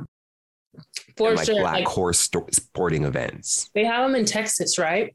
They have them all over, like Oklahoma. Um, we need to plan a year and just like, you know, go just basically road trip throughout all powwow season and just hit all these events and just stay booked. you know what I'm saying? And just like oscillating between the two, just like going yeah. left and right. I'm I'm so down. So um okay. But what all right, look at us creating all these plans. Say that again. I said, but the one, the only, the only, what's the word? Obligation that we have to have is we have to dance. Otherwise, we can't do it. We can't go. Oh heck yeah! Oh, I, I'm. I'm definitely it's, making sure that I have at least like three outfits because the girl likes a costume change. You know, uh, I seen you. Let me see. Last time I was dancing, it was probably around the time I seen you for the first time, and it was at Julyamsh. I believe oh. this is the first time I think I've ever seen you. And my mom was like, I forgot what she said. I think she said, check out that dancer over there. He's Nez Perce too, and blah, blah, blah. And I was like, oh, he's kind of cute. that was you see me like frozen in space. I'm just like, like, what? You were like a like I would have thought you were like probably like 15 years older than me or something because I was such a small kid, even though I was tall, but like you seemed like you were probably at least in high school. And I was like, he's such a good dancer. And I think that was my first time I've ever seen you. And that like I and it's weird because I remember, I distinctly remember seeing you, like the first time I've ever seen you. But yeah, and I'm like, oh, he's such a good dancer. And I love that you were like black native too. Like that made me feel feel really good. But yeah, crazy, huh? How life kind of comes full circle. a whole moment. So you all can't see it. However, I am literally frozen in space. Uh, my mouth is agape. uh, my hands are, they were above my head, just in like complete shock and awe. Um, one, Katsiao for your Tatuate for that awesome story. Um, it just made me because we're talking about powwows. I'm like, I have to tell them the first time I sweating again. just the rush of emotions. Wow, that's so cool. I had no idea. Mm-hmm. But it, like, I just remember seeing you, and it gave me a little. It felt good to see me represented as well out on the dance floor because, like, you were obviously like the only Black Native out there, which I'm sure is yeah. not, which is very common for you. yeah, yeah, but, that's um, all I've ever experienced Yeah, I seen it. I just thought it was so dope and it was so cool. But yeah, I want to say you had like a. Did you have a green grass dance outfit? Or around that color, maybe blue mm, something. Maybe. But I just remember seeing like, yeah, he's such a good dancer, and it felt yeah. good presented. my last outfit had a lot of like light green and blue in it. Um, That's probably it, what it yeah, it, it's a black base, yet the primary colors are like green and blue, um, with like all my fringing and stuff. Um, oh no! It's probably the fringe. Sorry, I have not ate all the, the chip. Yeah, it's. I have to keep eating myself to eat these chips, and I probably shouldn't have gotten chips. I probably should have got like some bread or something, mush or something, something that doesn't make all that noise. some C's. right. All right. Ew, gross. Actually, I'm mad I said mush right now. Just recording a podcast and eating mush back here. right. uh, well, yeah. So then that that that definitely. Well, again, thank you for that. Two, it's inspiring, and then three, it's just like, yeah, that's like what the f I want for the rest of my life. You know, like I want to be able to do like a grass special, and then like hop into like a jingle special or a fancy shawl special. You know. Mm-hmm. Um, and people be like, dang, you know, like he can go out there and like cut up with the guys and he can go out there and, you know, still hold up with all the women, you know? Mm-hmm. Um, and that person is mixed, you know, like yeah. so I, I think about that like in in its impact over time, like simply by doing the thing, who can it impact, you know? Yeah. Um, even though I already know there's going to be so much backlash. Um, it's just like that that other part where here I had no idea about this story yet, you know, you remember this moment. Yeah. Uh, and and and how it's it you know, it at least brought up a thought for you, you know? Um, yeah. Wow, that's so cool.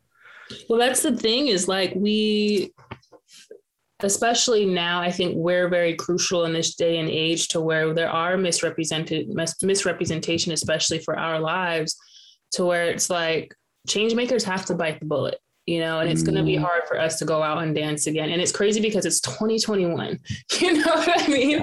But it's like, oh, yeah. we're going to have to go out there. And it's like, no matter how uncomfortable we feel, like just like you did, you, it felt good for this kid to see someone like myself out on the dance floor. It's like, imagine how much, you know, other little black native kids or any mixed kids who, you know, that are mixed with obvious obviously native is going to be like you know i can do this too there's nothing for me to be shy about you know or insecure about like i'm going to go out and do the same thing so don't hold me to it because if I don't dance within the next couple years, they're gonna be like, Michaela, remember that talk you talking about right. that podcast? remember episode 15? Yeah, minute 16, I don't even know which one.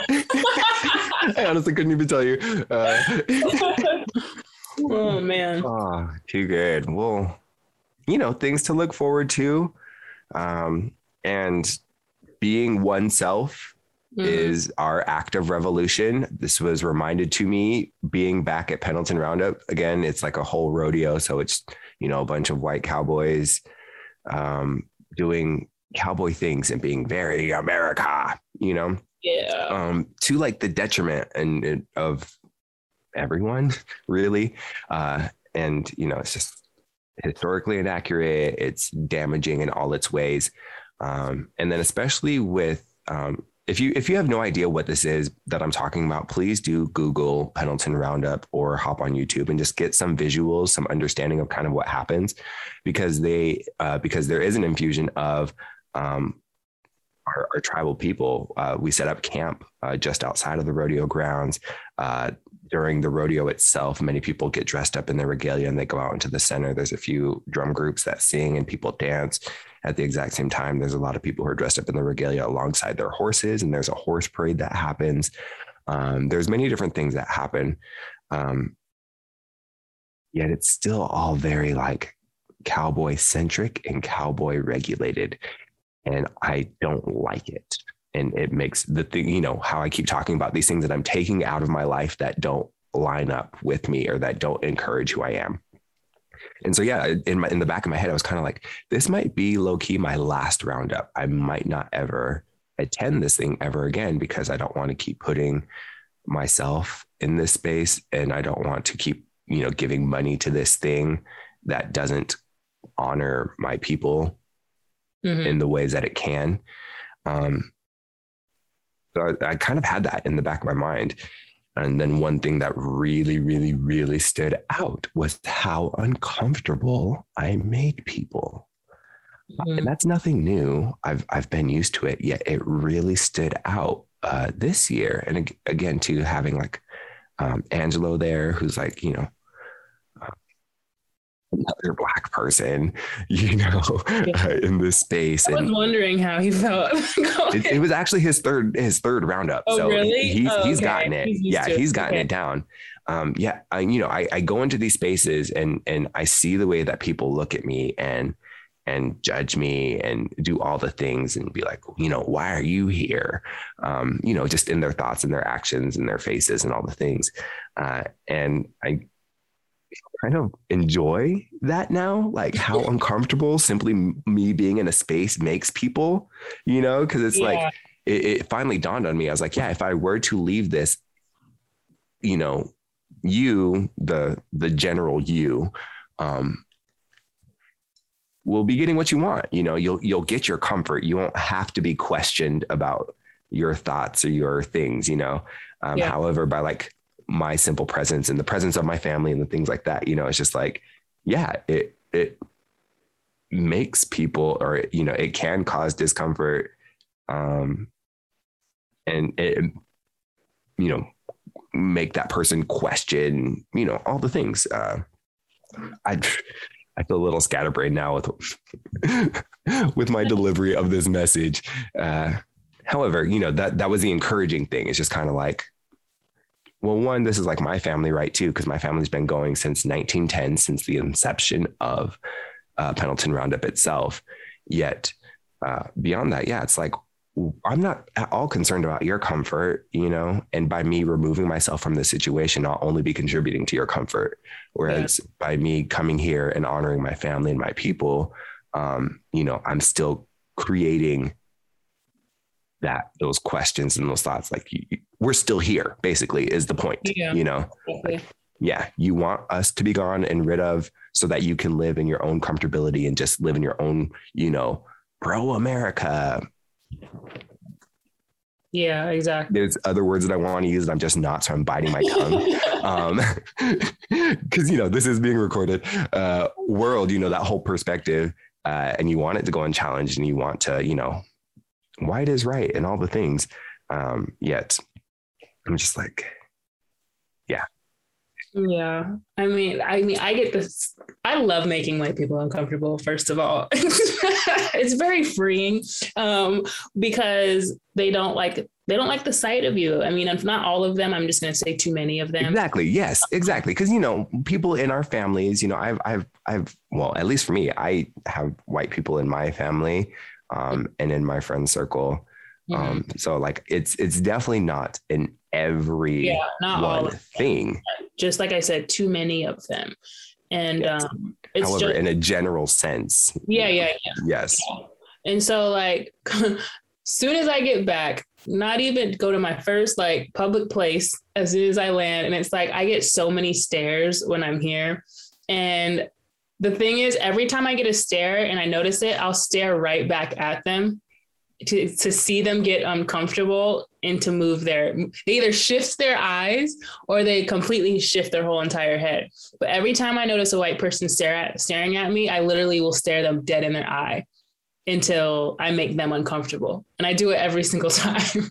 and it's so funny because in one day I got so many stares. It, it, was it was crazy, but I love it because it's like I'm making you uncomfortable, you yeah. know. You feel and you feel like I'm intruding in your space, but by me staring back at you, I want you to know that you're intruding in my space. That this isn't even my space, you know. so it's like the fact and, and and I and it's funny because whenever you're if you hang out with me long, long enough, or if we go to a public, especially out here, you'll hear me say it so much because it's like I notice when I'm in stores, and this is probably like a countrywide thing. White people don't move when they're standing there. And the funny thing is, this was some this was actually in a store I went to this week, and they were clearly in the way. And they're a worker too. They didn't ask hey can i help you? They were just standing there right there in their way with like their cart or something they look at look at us the person me and the person i was with and just look back away. And it's like you're clearly in the way. And so mm-hmm. like i as i walked by i like nudged his cart with my cart because it's like obviously you're in the way my guy. Like move. Right. Like every time you're with me and that just kind of goes back to what i was saying was like they I will always comment and be like, they always this is that white privilege that we talk about. They feel yeah. it's like their world, not all of yes. So we'll make that clear. They feel yes, like yes. they act as though it's their world and we're just here. You know, yeah. this isn't this isn't slavery. Like you came over, take that took this country act like this world was yours and slaves and you know black and brown people are just supposed to revolve around revolve around you that's not the yeah. way that works anymore you know what i mean and there's a lot of people that still have those mindsets in more modern ways to where they aren't going to move out of the way or they are going to expect you to do something when they clearly went out of their way to be an inconvenience to you you yep. know and so yes. yes yeah so i know what you're saying when you go into, out into a public place especially out here and people just make you make you feel uncomfortable. But I think the the the best thing you can do is to have that confidence of no i deserve to be here. You're in my room. I'm not in your room. You know what i mean? If you want to get deep i built this country. So right. you know what i mean? I right. every inch of it probably more than you do. You know yes. what i mean? And it's like my ancestors were here. My ancestors you, you, wouldn't even have this event if it wasn't for my ancestors. You know it's not it's unfortunate the way you decide to come in and do the things that you do but yeah. I deserve here, if not more than you. And so that's kind of how I think when I when I'm out in public or I'm out in a majority white place.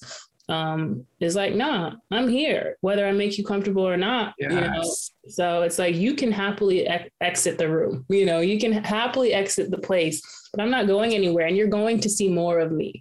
You know, and I mm-hmm. think that's why I pride myself and kind of make it my my life's duty in a sense to indigenize spaces and black you know blackened spaces. That sounds really bad but um, create more spaces for people like like me so that we're the new norm to where you're going to see us regardless of how comfortable you are you know? And so and so, yeah, I know, I know what you're talking about. But yeah, I went in and I tried to find the history of the Pendleton Roundup. And I'm oh. going, the first link that I find is the Pendleton Roundup site.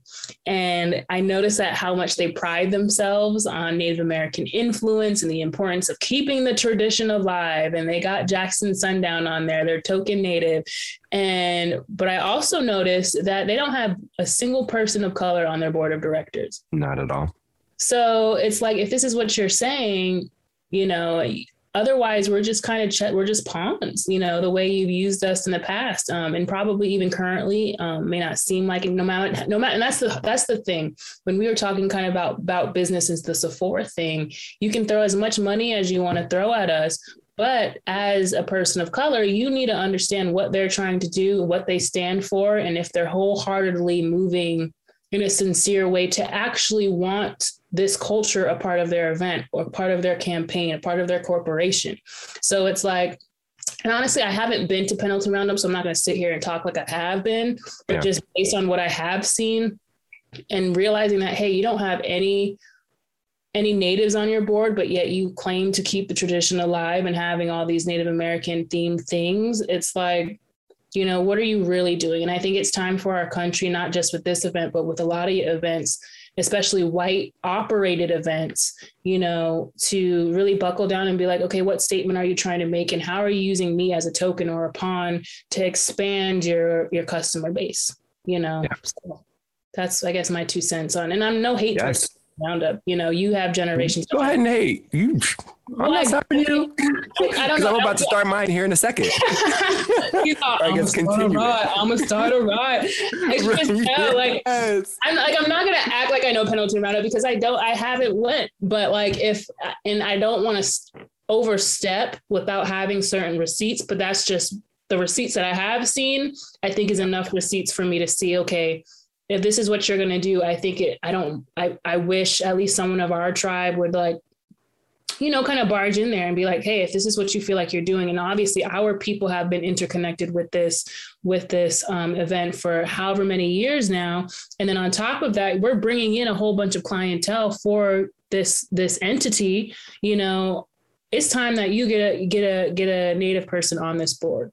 You know, and I wish we would make more and bigger moves moves like that, or I wish there was someone out there to do that so that we that's how you indigenize space. That's how you reclaim you know?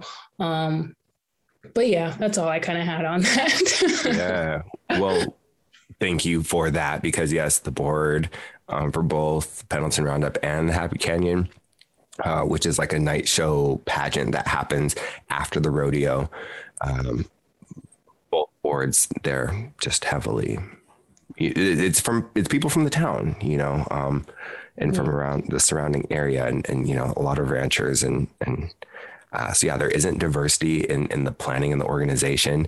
I do know that there are conversations that are had uh, uh, with the Confederated Tribes of the Umatilla Indian Reservation.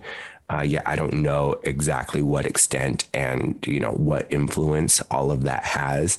Um, you know, I, I I don't know the inner workings of that. I will say that things that definitely hurt my heart right off top is seeing how in the rodeo arena itself, uh, for the centennial celebration of Pendleton Roundup, which happened in 2010, they redid a lot of the rodeo arena and they added like a huge statue uh, out in front of this new arena. They added like a whole pavilion feel, um, you know, re putting putting asphalt down on different places and just like redoing the whole thing, revamping it. Um, and one of the things that was not at all revamped um, is that the circular, the oval arena, three quarters of the oval arena are covered in are covered. They have structures that are built above the stands that provide cover from the elements of nature, whether that's the sun and it's providing shade, or whether that's rain or snow, it's providing protection from those falling precipitation patterns. The one portion of that oval that isn't covered is the portion that is free for people from the Indian village to go and watch the rodeo. Oh, wow. So there's a section in the arena that is in, in the seating arrangement of the arena that is dedicated specifically for the tribal peoples and the ones participating in the encampment and around where we can walk directly from our camp um, through the gates and right into that little section. And they redid this entire thing for the 2010 centennial redid the entire structures of the arena. Like i said they added this massive statue. They re they put pavement on all these parts that weren't originally there, yet they couldn't add an awning for the native participants. So now we still have to continue to sit out in the hot sun or when it rains to sit there and literally get rained on. You know, like yeah. If that's not racism in action, I don't know what the fuck what. And the other thing that really stood out that ooh, I'm starting to get over that phrase. I've said that far too many times. The thing that stood out. Um, however, uh, another thing that hurt my heart uh, was that even in that section, um, above on, on, the top banner of this section, it's like uh, the Pendleton Roundup every or this year. It, it says the dates, so it's basically just like a big commercial you know, where it's like all these natives are sitting in this one section, and the only place in the arena that has an advertisement for when the Pendleton Roundup happens is above the natives. So it's like, here we are as a commercial, you mm-hmm. know, um, and we can't even get covering from the rest of the stuff like all the other people. Mm-hmm. Um, and so that's kind of, it, it, bothers me the the construction of it because it, it's literally just saying, hey, we have all this money to do all these things, yet we're not going to invest any of that money into bettering what you have access to as native people and beyond that you know we're still going to use you as a large portion of our marketing and business plan um, so much so that like we are literally even commercialized where like it's just a bunch of native people sitting in these stands and then it says you know the pendleton roundup from this date to this date da da da da da um, where that's not that's not in any other section of of the arena. You know, like why are we made to be the commercial? Why are we the draw of money? Um, which it tells you exactly what it is. Like those are rhetorical questions. Yeah, we all know what the answer is. Mm, it's what we've seen, you know, what we experience day to day, what we've seen throughout the last however many hundreds of years. Uh, they might as well so. just put a coloreds only sign right up there. Thank you. Thank you. Wow. Yeah, that's uh, very yeah. And you said it's still like that? Still like that you know and this happened in 2010 so like i remember growing up it was always like that not every section was covered and then in 2010 they did this whole revamp and then they re- they cut they restructured and recovered or restructured and covered the majority of the arena excluding the portion that is um divvied up for the native participants yeah that's that's that's crazy you know what I mean? So it's like, how can you not take that as a slap in the face? How can you not look past that uh, and and that's those are the things that like bother me to the point where I'm like, I don't want to go to this thing. I don't want to, you know, do these things. Like, how can we do our own thing outside of this? Exactly. That's exactly yeah. what I'm talking about. And when we talk about the term decolonization, you can't decolonize something that's always been colonized. So it's like yes. our job is to reclaim and to establish our own things that are important to us. Like, dude, you know, we had Jackson Sundown. You know, yeah. I'm like, we could. That's that's I feel like he's so he's dope. He's a powerhouse, first of all. But it's like if we had that member of our tribe, what makes you think we don't have other members in our tribe who have the same interests and values? Why not create our own roundup somehow and you know, do just do just reclaim, just do something for ourselves, you know. And yes, I think yes. time for a change. And it's like, why sit there and try to bulldoze that? Bulldo- I mean, I think it's important if that's technically if if if you want to keep the affiliation with Pendleton Roundup, then yeah, demand that space, walk in there and take over if that's what you want to do. But something they wouldn't expect is for you know natives to have one of the best renowned roundups, whether it's next year or whether it's 20 years from now. You know, there's yeah. no rush, there's no timeline. It's like we got connections too. Whites can come over and enjoy our stuff too, but it's ours. You know what I mean? And so but I also feel like with all of the the like your family, for example, it's like there are generations that have gone there for so long, yeah. and because they've went there for so long, they kind of pride themselves on going. I'm yes. not saying your family in particular, but some people, some people, they probably keep going. Well, we always went, you know, we always yeah. have gone, so we're going to keep going, and they bypass and brush off the in your face racism that they just kind of turned a blind eye to or turn the other cheek to when they shouldn't. And I honestly think, and it's not necessarily their fault as well, because I feel like it's very generational to where yeah. it's like our parents but and if not our parents and our grandparents it was literally beaten into them at times to, to that they should not make white people uncomfortable yeah. you know and so they passed that down and even past our grandparents like our ancestors have been beaten you know had that idea of being beaten being beaten into them not to make white people uncomfortable so of course that's going to be passed down from one generation to another generation to another generation to where things are it's blatant racism in our face yeah. you know and we have to bite our tongue and turn our cheek because of that generational racism that we were raised to to basically cope with but nowadays it's like th- that that's why i love this generation as well and even you know even younger than me is because we have an opinion and we're not we're not scared to make it known you know we have so yeah. many opportunities and outlets that our parents didn't even have when they were young. For example this podcast you know what yes. i mean? Yes they had podcasting back then. They didn't have smartphones back then. We have a platform that they didn't have so it's up to us to use it you know? And then money talks you know? Capitalism especially mm, white capitalism yep. unfortunately isn't going anywhere anytime soon. So it's like if we if we take in that knowledge that we have that you know taking that knowledge that they have, we learn the system to work the system, we can reclaim and do anything that we want to do and create any boundaries or sorry, boundaries, any um any businesses, any entities, anything that we want to do for us and by us. So I think it's good that you're you're even spotlighting it right now on this show because somebody's going to hear it and be like, "Well, yeah, that's not right." And either they're going to go and try to enforce change and make change and take that bullet, like we were saying, to be yeah. a change here, either within the Pendleton Roundup, or they're going to go so far to establish their own roundup. You know, and it might seem intimidating, but all it takes to start things is to ask questions. Yeah. you know, you have to ask questions. You have to get to know the right people. It just takes one person to create that one opportunity for you, and you go into the next opportunity. So I think it can definitely be done, but I think it needs to be spotlighted for us to really want to make that change. Um, but yeah, I'm I'm glad you shared your experience because like I said, I've never been there. Um, but it just it seems it seems like I said they're just kind of like you know it, they're tokening you know we're the token of the show to where yeah. they just want to expand their market. And that's that's exactly what we're talking about with white capitalism.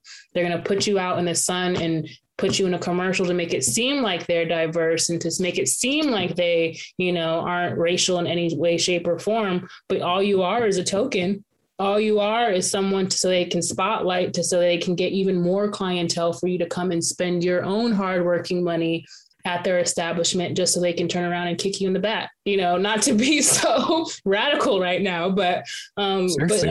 but it is, you know. So hmm. yeah. Cause you know, they're they're getting tons of money for 2020 they had like a whole fundraiser because the the rodeo itself was closed or you know canceled and so they had like a whole fundraiser because all of the businesses wouldn't be getting their money. All of these organizations wouldn't be getting their money that they normally are used to getting with the influx of people that come in during Pendleton Roundup because it's a major event, right? Uh, mm-hmm. Uh, and in all of that, it's like, well, what, where of any of this money is going to the tribe or yeah. to the surrounding tribes? Even in outside of 2020, like fucking land back, dude. Like pay us because yeah. you're literally on stolen land and you're profiting off of it and excluding us, you know, like pay up. Um, and it is hard because I, we've touched on this a tiny bit before, just like with tradition and like, uh, trauma and the things and how they're kind of tied in together. And that, like, you know, literally my great great grandmother was there at the 1910. She camped there. Uh, and then, you know, my great grandma after her. And I remember literally being a child at Roundup with my great grandma uh, and my grandma, who, you know, then my mom and even my grandma, like I mentioned earlier, like she had to come today. She's in her 80s, you know? So, or, you know, it, today in time. Um, so yeah, I've I have family that has been camping since the inception 111 years ago. I also have family that's been participating in Happy Canyon, which is a night show that happens for generations as well. And it's hard because it's like, yeah, it's it's a built-in tradition. It's like this is a time for us to come together. It's a time for us to practice a few of our things, whether that's, you know, simply, you know, getting fully dressed in our regalia at the most and and, and doing that, or whether it's dancing, singing songs. Um, and then at the exact same time, it's like this other stuff. Um, that's just like so upsetting, you know. Uh, even with Happy Canyon itself, uh, it's it's a night pageant show, and it basically tells the story of the quote unquote Old West. So it starts off um, with a native encampment, and then it kind of tells the story of like Lewis and Clark coming through the area, and then um, native people basically, you know, being removed off of their land. Uh, so that's about like the first 40 minutes of the show, maybe. And then like the last hour and a half are just white antics these settlers that come in and one's drunk and he's doing this other thing and the other one's a robber and he's stealing these other things and these girls are can can girls and they lift up their dresses and uh, you know and then so my cousins and i were actually watching the show the last day and we had to get up and leave you know because um, just other things were just so problematic you know? They had like these four little kids in flesh color underwear like jump in this like water thing and then like run around. So it looked like naked kids. And then like the sheriff of the town was like you know trying to get them like hey you, you're not supposed to be on there you know like as a part of the play yet it's really happening you know? Um and the, the the sheriff was like giving this one kid like a wedgie uh like like literally like pulling his underwear up the kid's butt. And so then like he had like exposed butt cheeks. He fell at a certain point and they were like still wrestling. And I was like, will this kid get fully exposed in front of all of these people? Like, what the fuck is oh, going on? it was like an actual. This was in. This is a part of the show, and it has oh, been added recently because this this wasn't there. No, no, wow. this is literally what I experienced on Saturday, this past Saturday, watching it. Um, and then right after that, it was like these three people with like ponchos and sombreros um, meant to be something else, you know. And they used to have these other people who had like these small hats with a, a black braid coming out of the top. And they were like, they ran around with like these stereotypical, like, this is what we think Asian people look like exactly. or act that was like. This year? Um, so the, the the Asian people actually that that those characters were chopped. Um, and these little kids and the quote unquote Mexican looking people were added. Um, just problematic, right? In in all these different ways. And even beyond that, like that last day, that Saturday, it was raining. And like I said, there's native participants. So they're wearing their regalia out in the rain. You know, we're walking in our moccasins from the teepee village over to where this place is. You have to walk about like, I want to say like a quarter of a mile, a third of a mile um, between the village and where the Happy Canyon site is. And it's all gravel. So imagine walking in moccasins in hard, like we have to walk over and back in in rocks and pebbles, you know, so it, like it hurts your feet. Yeah. And then when it's raining, then you're stuck. Like my fringe with like, you know, the fringe on my regalia was like getting muddy, my moccasins, you know. Mm-hmm. Um people don't see that part, you know. They just see like the Indians who were there at the first part of the show, and then they get to laugh at all the like goofy antics that happened at the end of the show, you know when I was like, you know, I was thinking about it, I was like, fuck, man. I was like, our walk over and our walk back is the most painful thing. We're all like hobbling, trying to like get back. And this is elders, this is kids, you know. Um, they have a couple golf carts that will take a couple people over and back. Yet the majority of us, we're all hobbling around, you know. And if it's a rainy condition, people are out there in their buckskins still. Yeah. Um, and and their other regalia.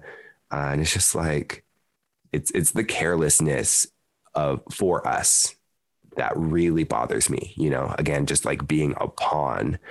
Um, yet people feel so, or like I said, my family themselves, they've been involved for generations. So you feel a bond to the thing and you feel a clutch to the thing. You want to keep doing the thing. Um, yet the thing is problematic as fuck. Mm-hmm.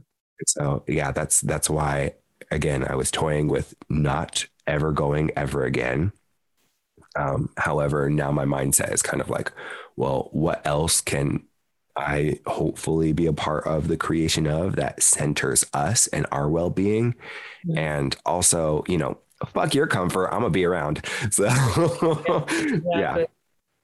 yeah. Yeah. I mean, I think in due time, I think the the the idea or of oh the what's the word the purpose of what you actually want to do will kind of hit you the way it needs to. But i think there's so much power in just this realization alone um, that you'll you'll figure out what where you want to be i guess when the time comes yeah, you know yeah I mean? when the time or comes. what you need to do you know what i mean? Because i mean if they lose the native dollars that's a good chunk of coin that they're losing you know whether it's from sponsors whether it's from you know people going.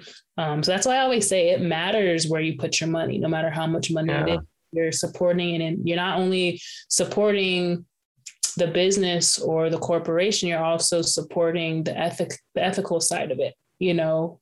And so it's very important to put that either back into your community or something that actually supports you and your people acknowledges you and treats you the way you deserve to be treated. You know they should be breaking their back for the native community not just the white community you know? Um, so we'll see what happens. But I mm. I feel like it needs to be brought to their attention. yeah. oh, for sure. Well, yeah. Again, we'll we'll see what future conversation brings and future activism, in a sense, maybe. Mm-hmm. Um, because yeah, you know, center us.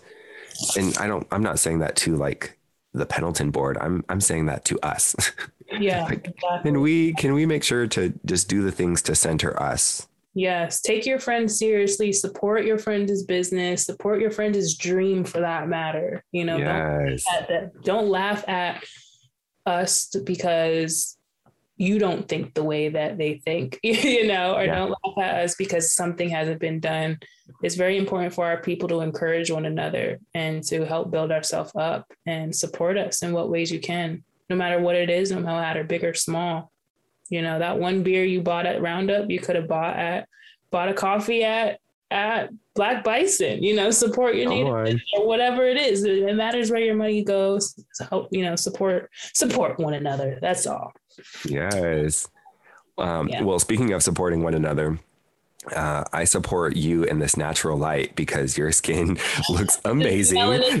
right now because it was, it was shining too much. So I like it was before a book stand. If only you could see my little invention I made. But Yeah, I love I love sunset. Sunset time on the res is like the best view in the world. Like it's so serene. Like there's nothing like a sunset on your reservation. Like and this is mm-hmm. probably like every reservation. It's just something about it but I love sunset time too. Like I said, my melanin is popping. So yeah, no, I was like sitting there all distracted just by like your countenance and beauty. I was like, geez, natural light, come through then. I uh, love light. Like, and it's crazy because there's so many people that just love the darkness. But wherever I am, like literally wherever I am where there's a window, the shade is always up or the window's open so I can hear like the birds or hear like oh. kids playing outside. I love, I love sunlight. So it's my favorite. Anyway, we should probably look at this uh 45 minute episode that we talked about. I know, right? the funny thing, and I'm gonna let the world know now, is like sometimes we might not even have a topic, or we oh have a topic gosh. and we didn't even get to it. Not, seriously though. sometimes I'm thinking, Michaela, don't ramble. Let's go ahead and cut this episode short. Even today, me and Kellen were like, how about we just go ahead and make this 45 minutes? And look at where we're at, over two hours because we just get into a flow. So I promise you guys, we're not doing this to you on purpose. And I know you're out there loving it anyway. So right. it's just funny because we we sometimes we have a direction, sometimes we have no direction at all. And for yeah. whatever reason, we never stay on the direction we're oh get lost multiple times. Yes. Yeah, that's the way to go. You know, uh, clearly the world is telling us, you know, this is what's meant to happen. Uh, we're just, again, I guess pawns uh, in the universe's grand scheme. we so, take you to church. We, yeah. We don't know who Nita hears this, but this right. is what you say today. oh my gosh. Because I know coming into this, I had big 45 minute energy. I said, oh, girl, we're going to cut her short of 60. Yeah. Uh, and, then, and then when I looked, I was like, well, we're at an hour 15 now. So uh. it's funny because like sometimes I'll, we'll talk and I'm like, okay, Michaela, don't just throw in your two cents. Just go on to the next. Just let it flow. And then, um, then you'll say something that I totally agree with, or you say something that totally is like, you know what, I've been feeling that same way too. Let me tell you my experience. And that's how we build build time. But that's okay. Yeah, and y'all are welcome. And more than anything, you know, thank you for joining.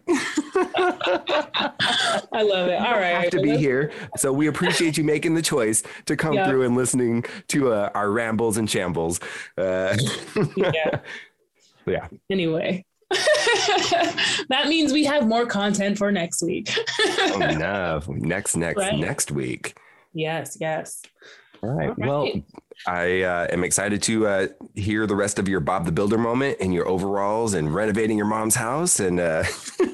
I'm taking the full experience. Like I literally went out, I bought me the Carhartt. Come on, you got the quality. I did. I was like, got my Carhartt. I got my six pack of Modelo beers. Yes. I got I got every pocket filled with a tool or some gloves or a pen or a pencil, a hammer and one loop. No, I'm going all out. I might not be doing much. I might just be hammering a nail here and there, but hey, you got the I look down. The yeah, I look the part.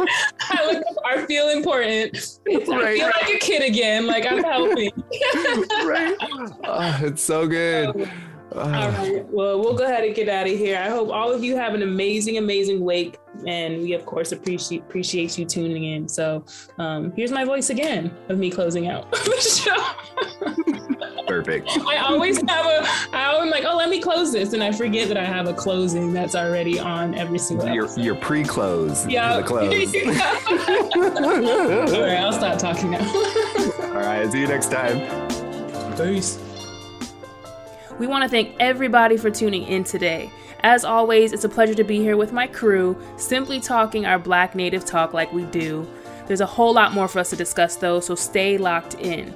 You can check out our episodes on quantumtheorypod.com and feel free to send in any topics, questions, or small business shoutouts to our socials, and you might just hear us discuss it on air.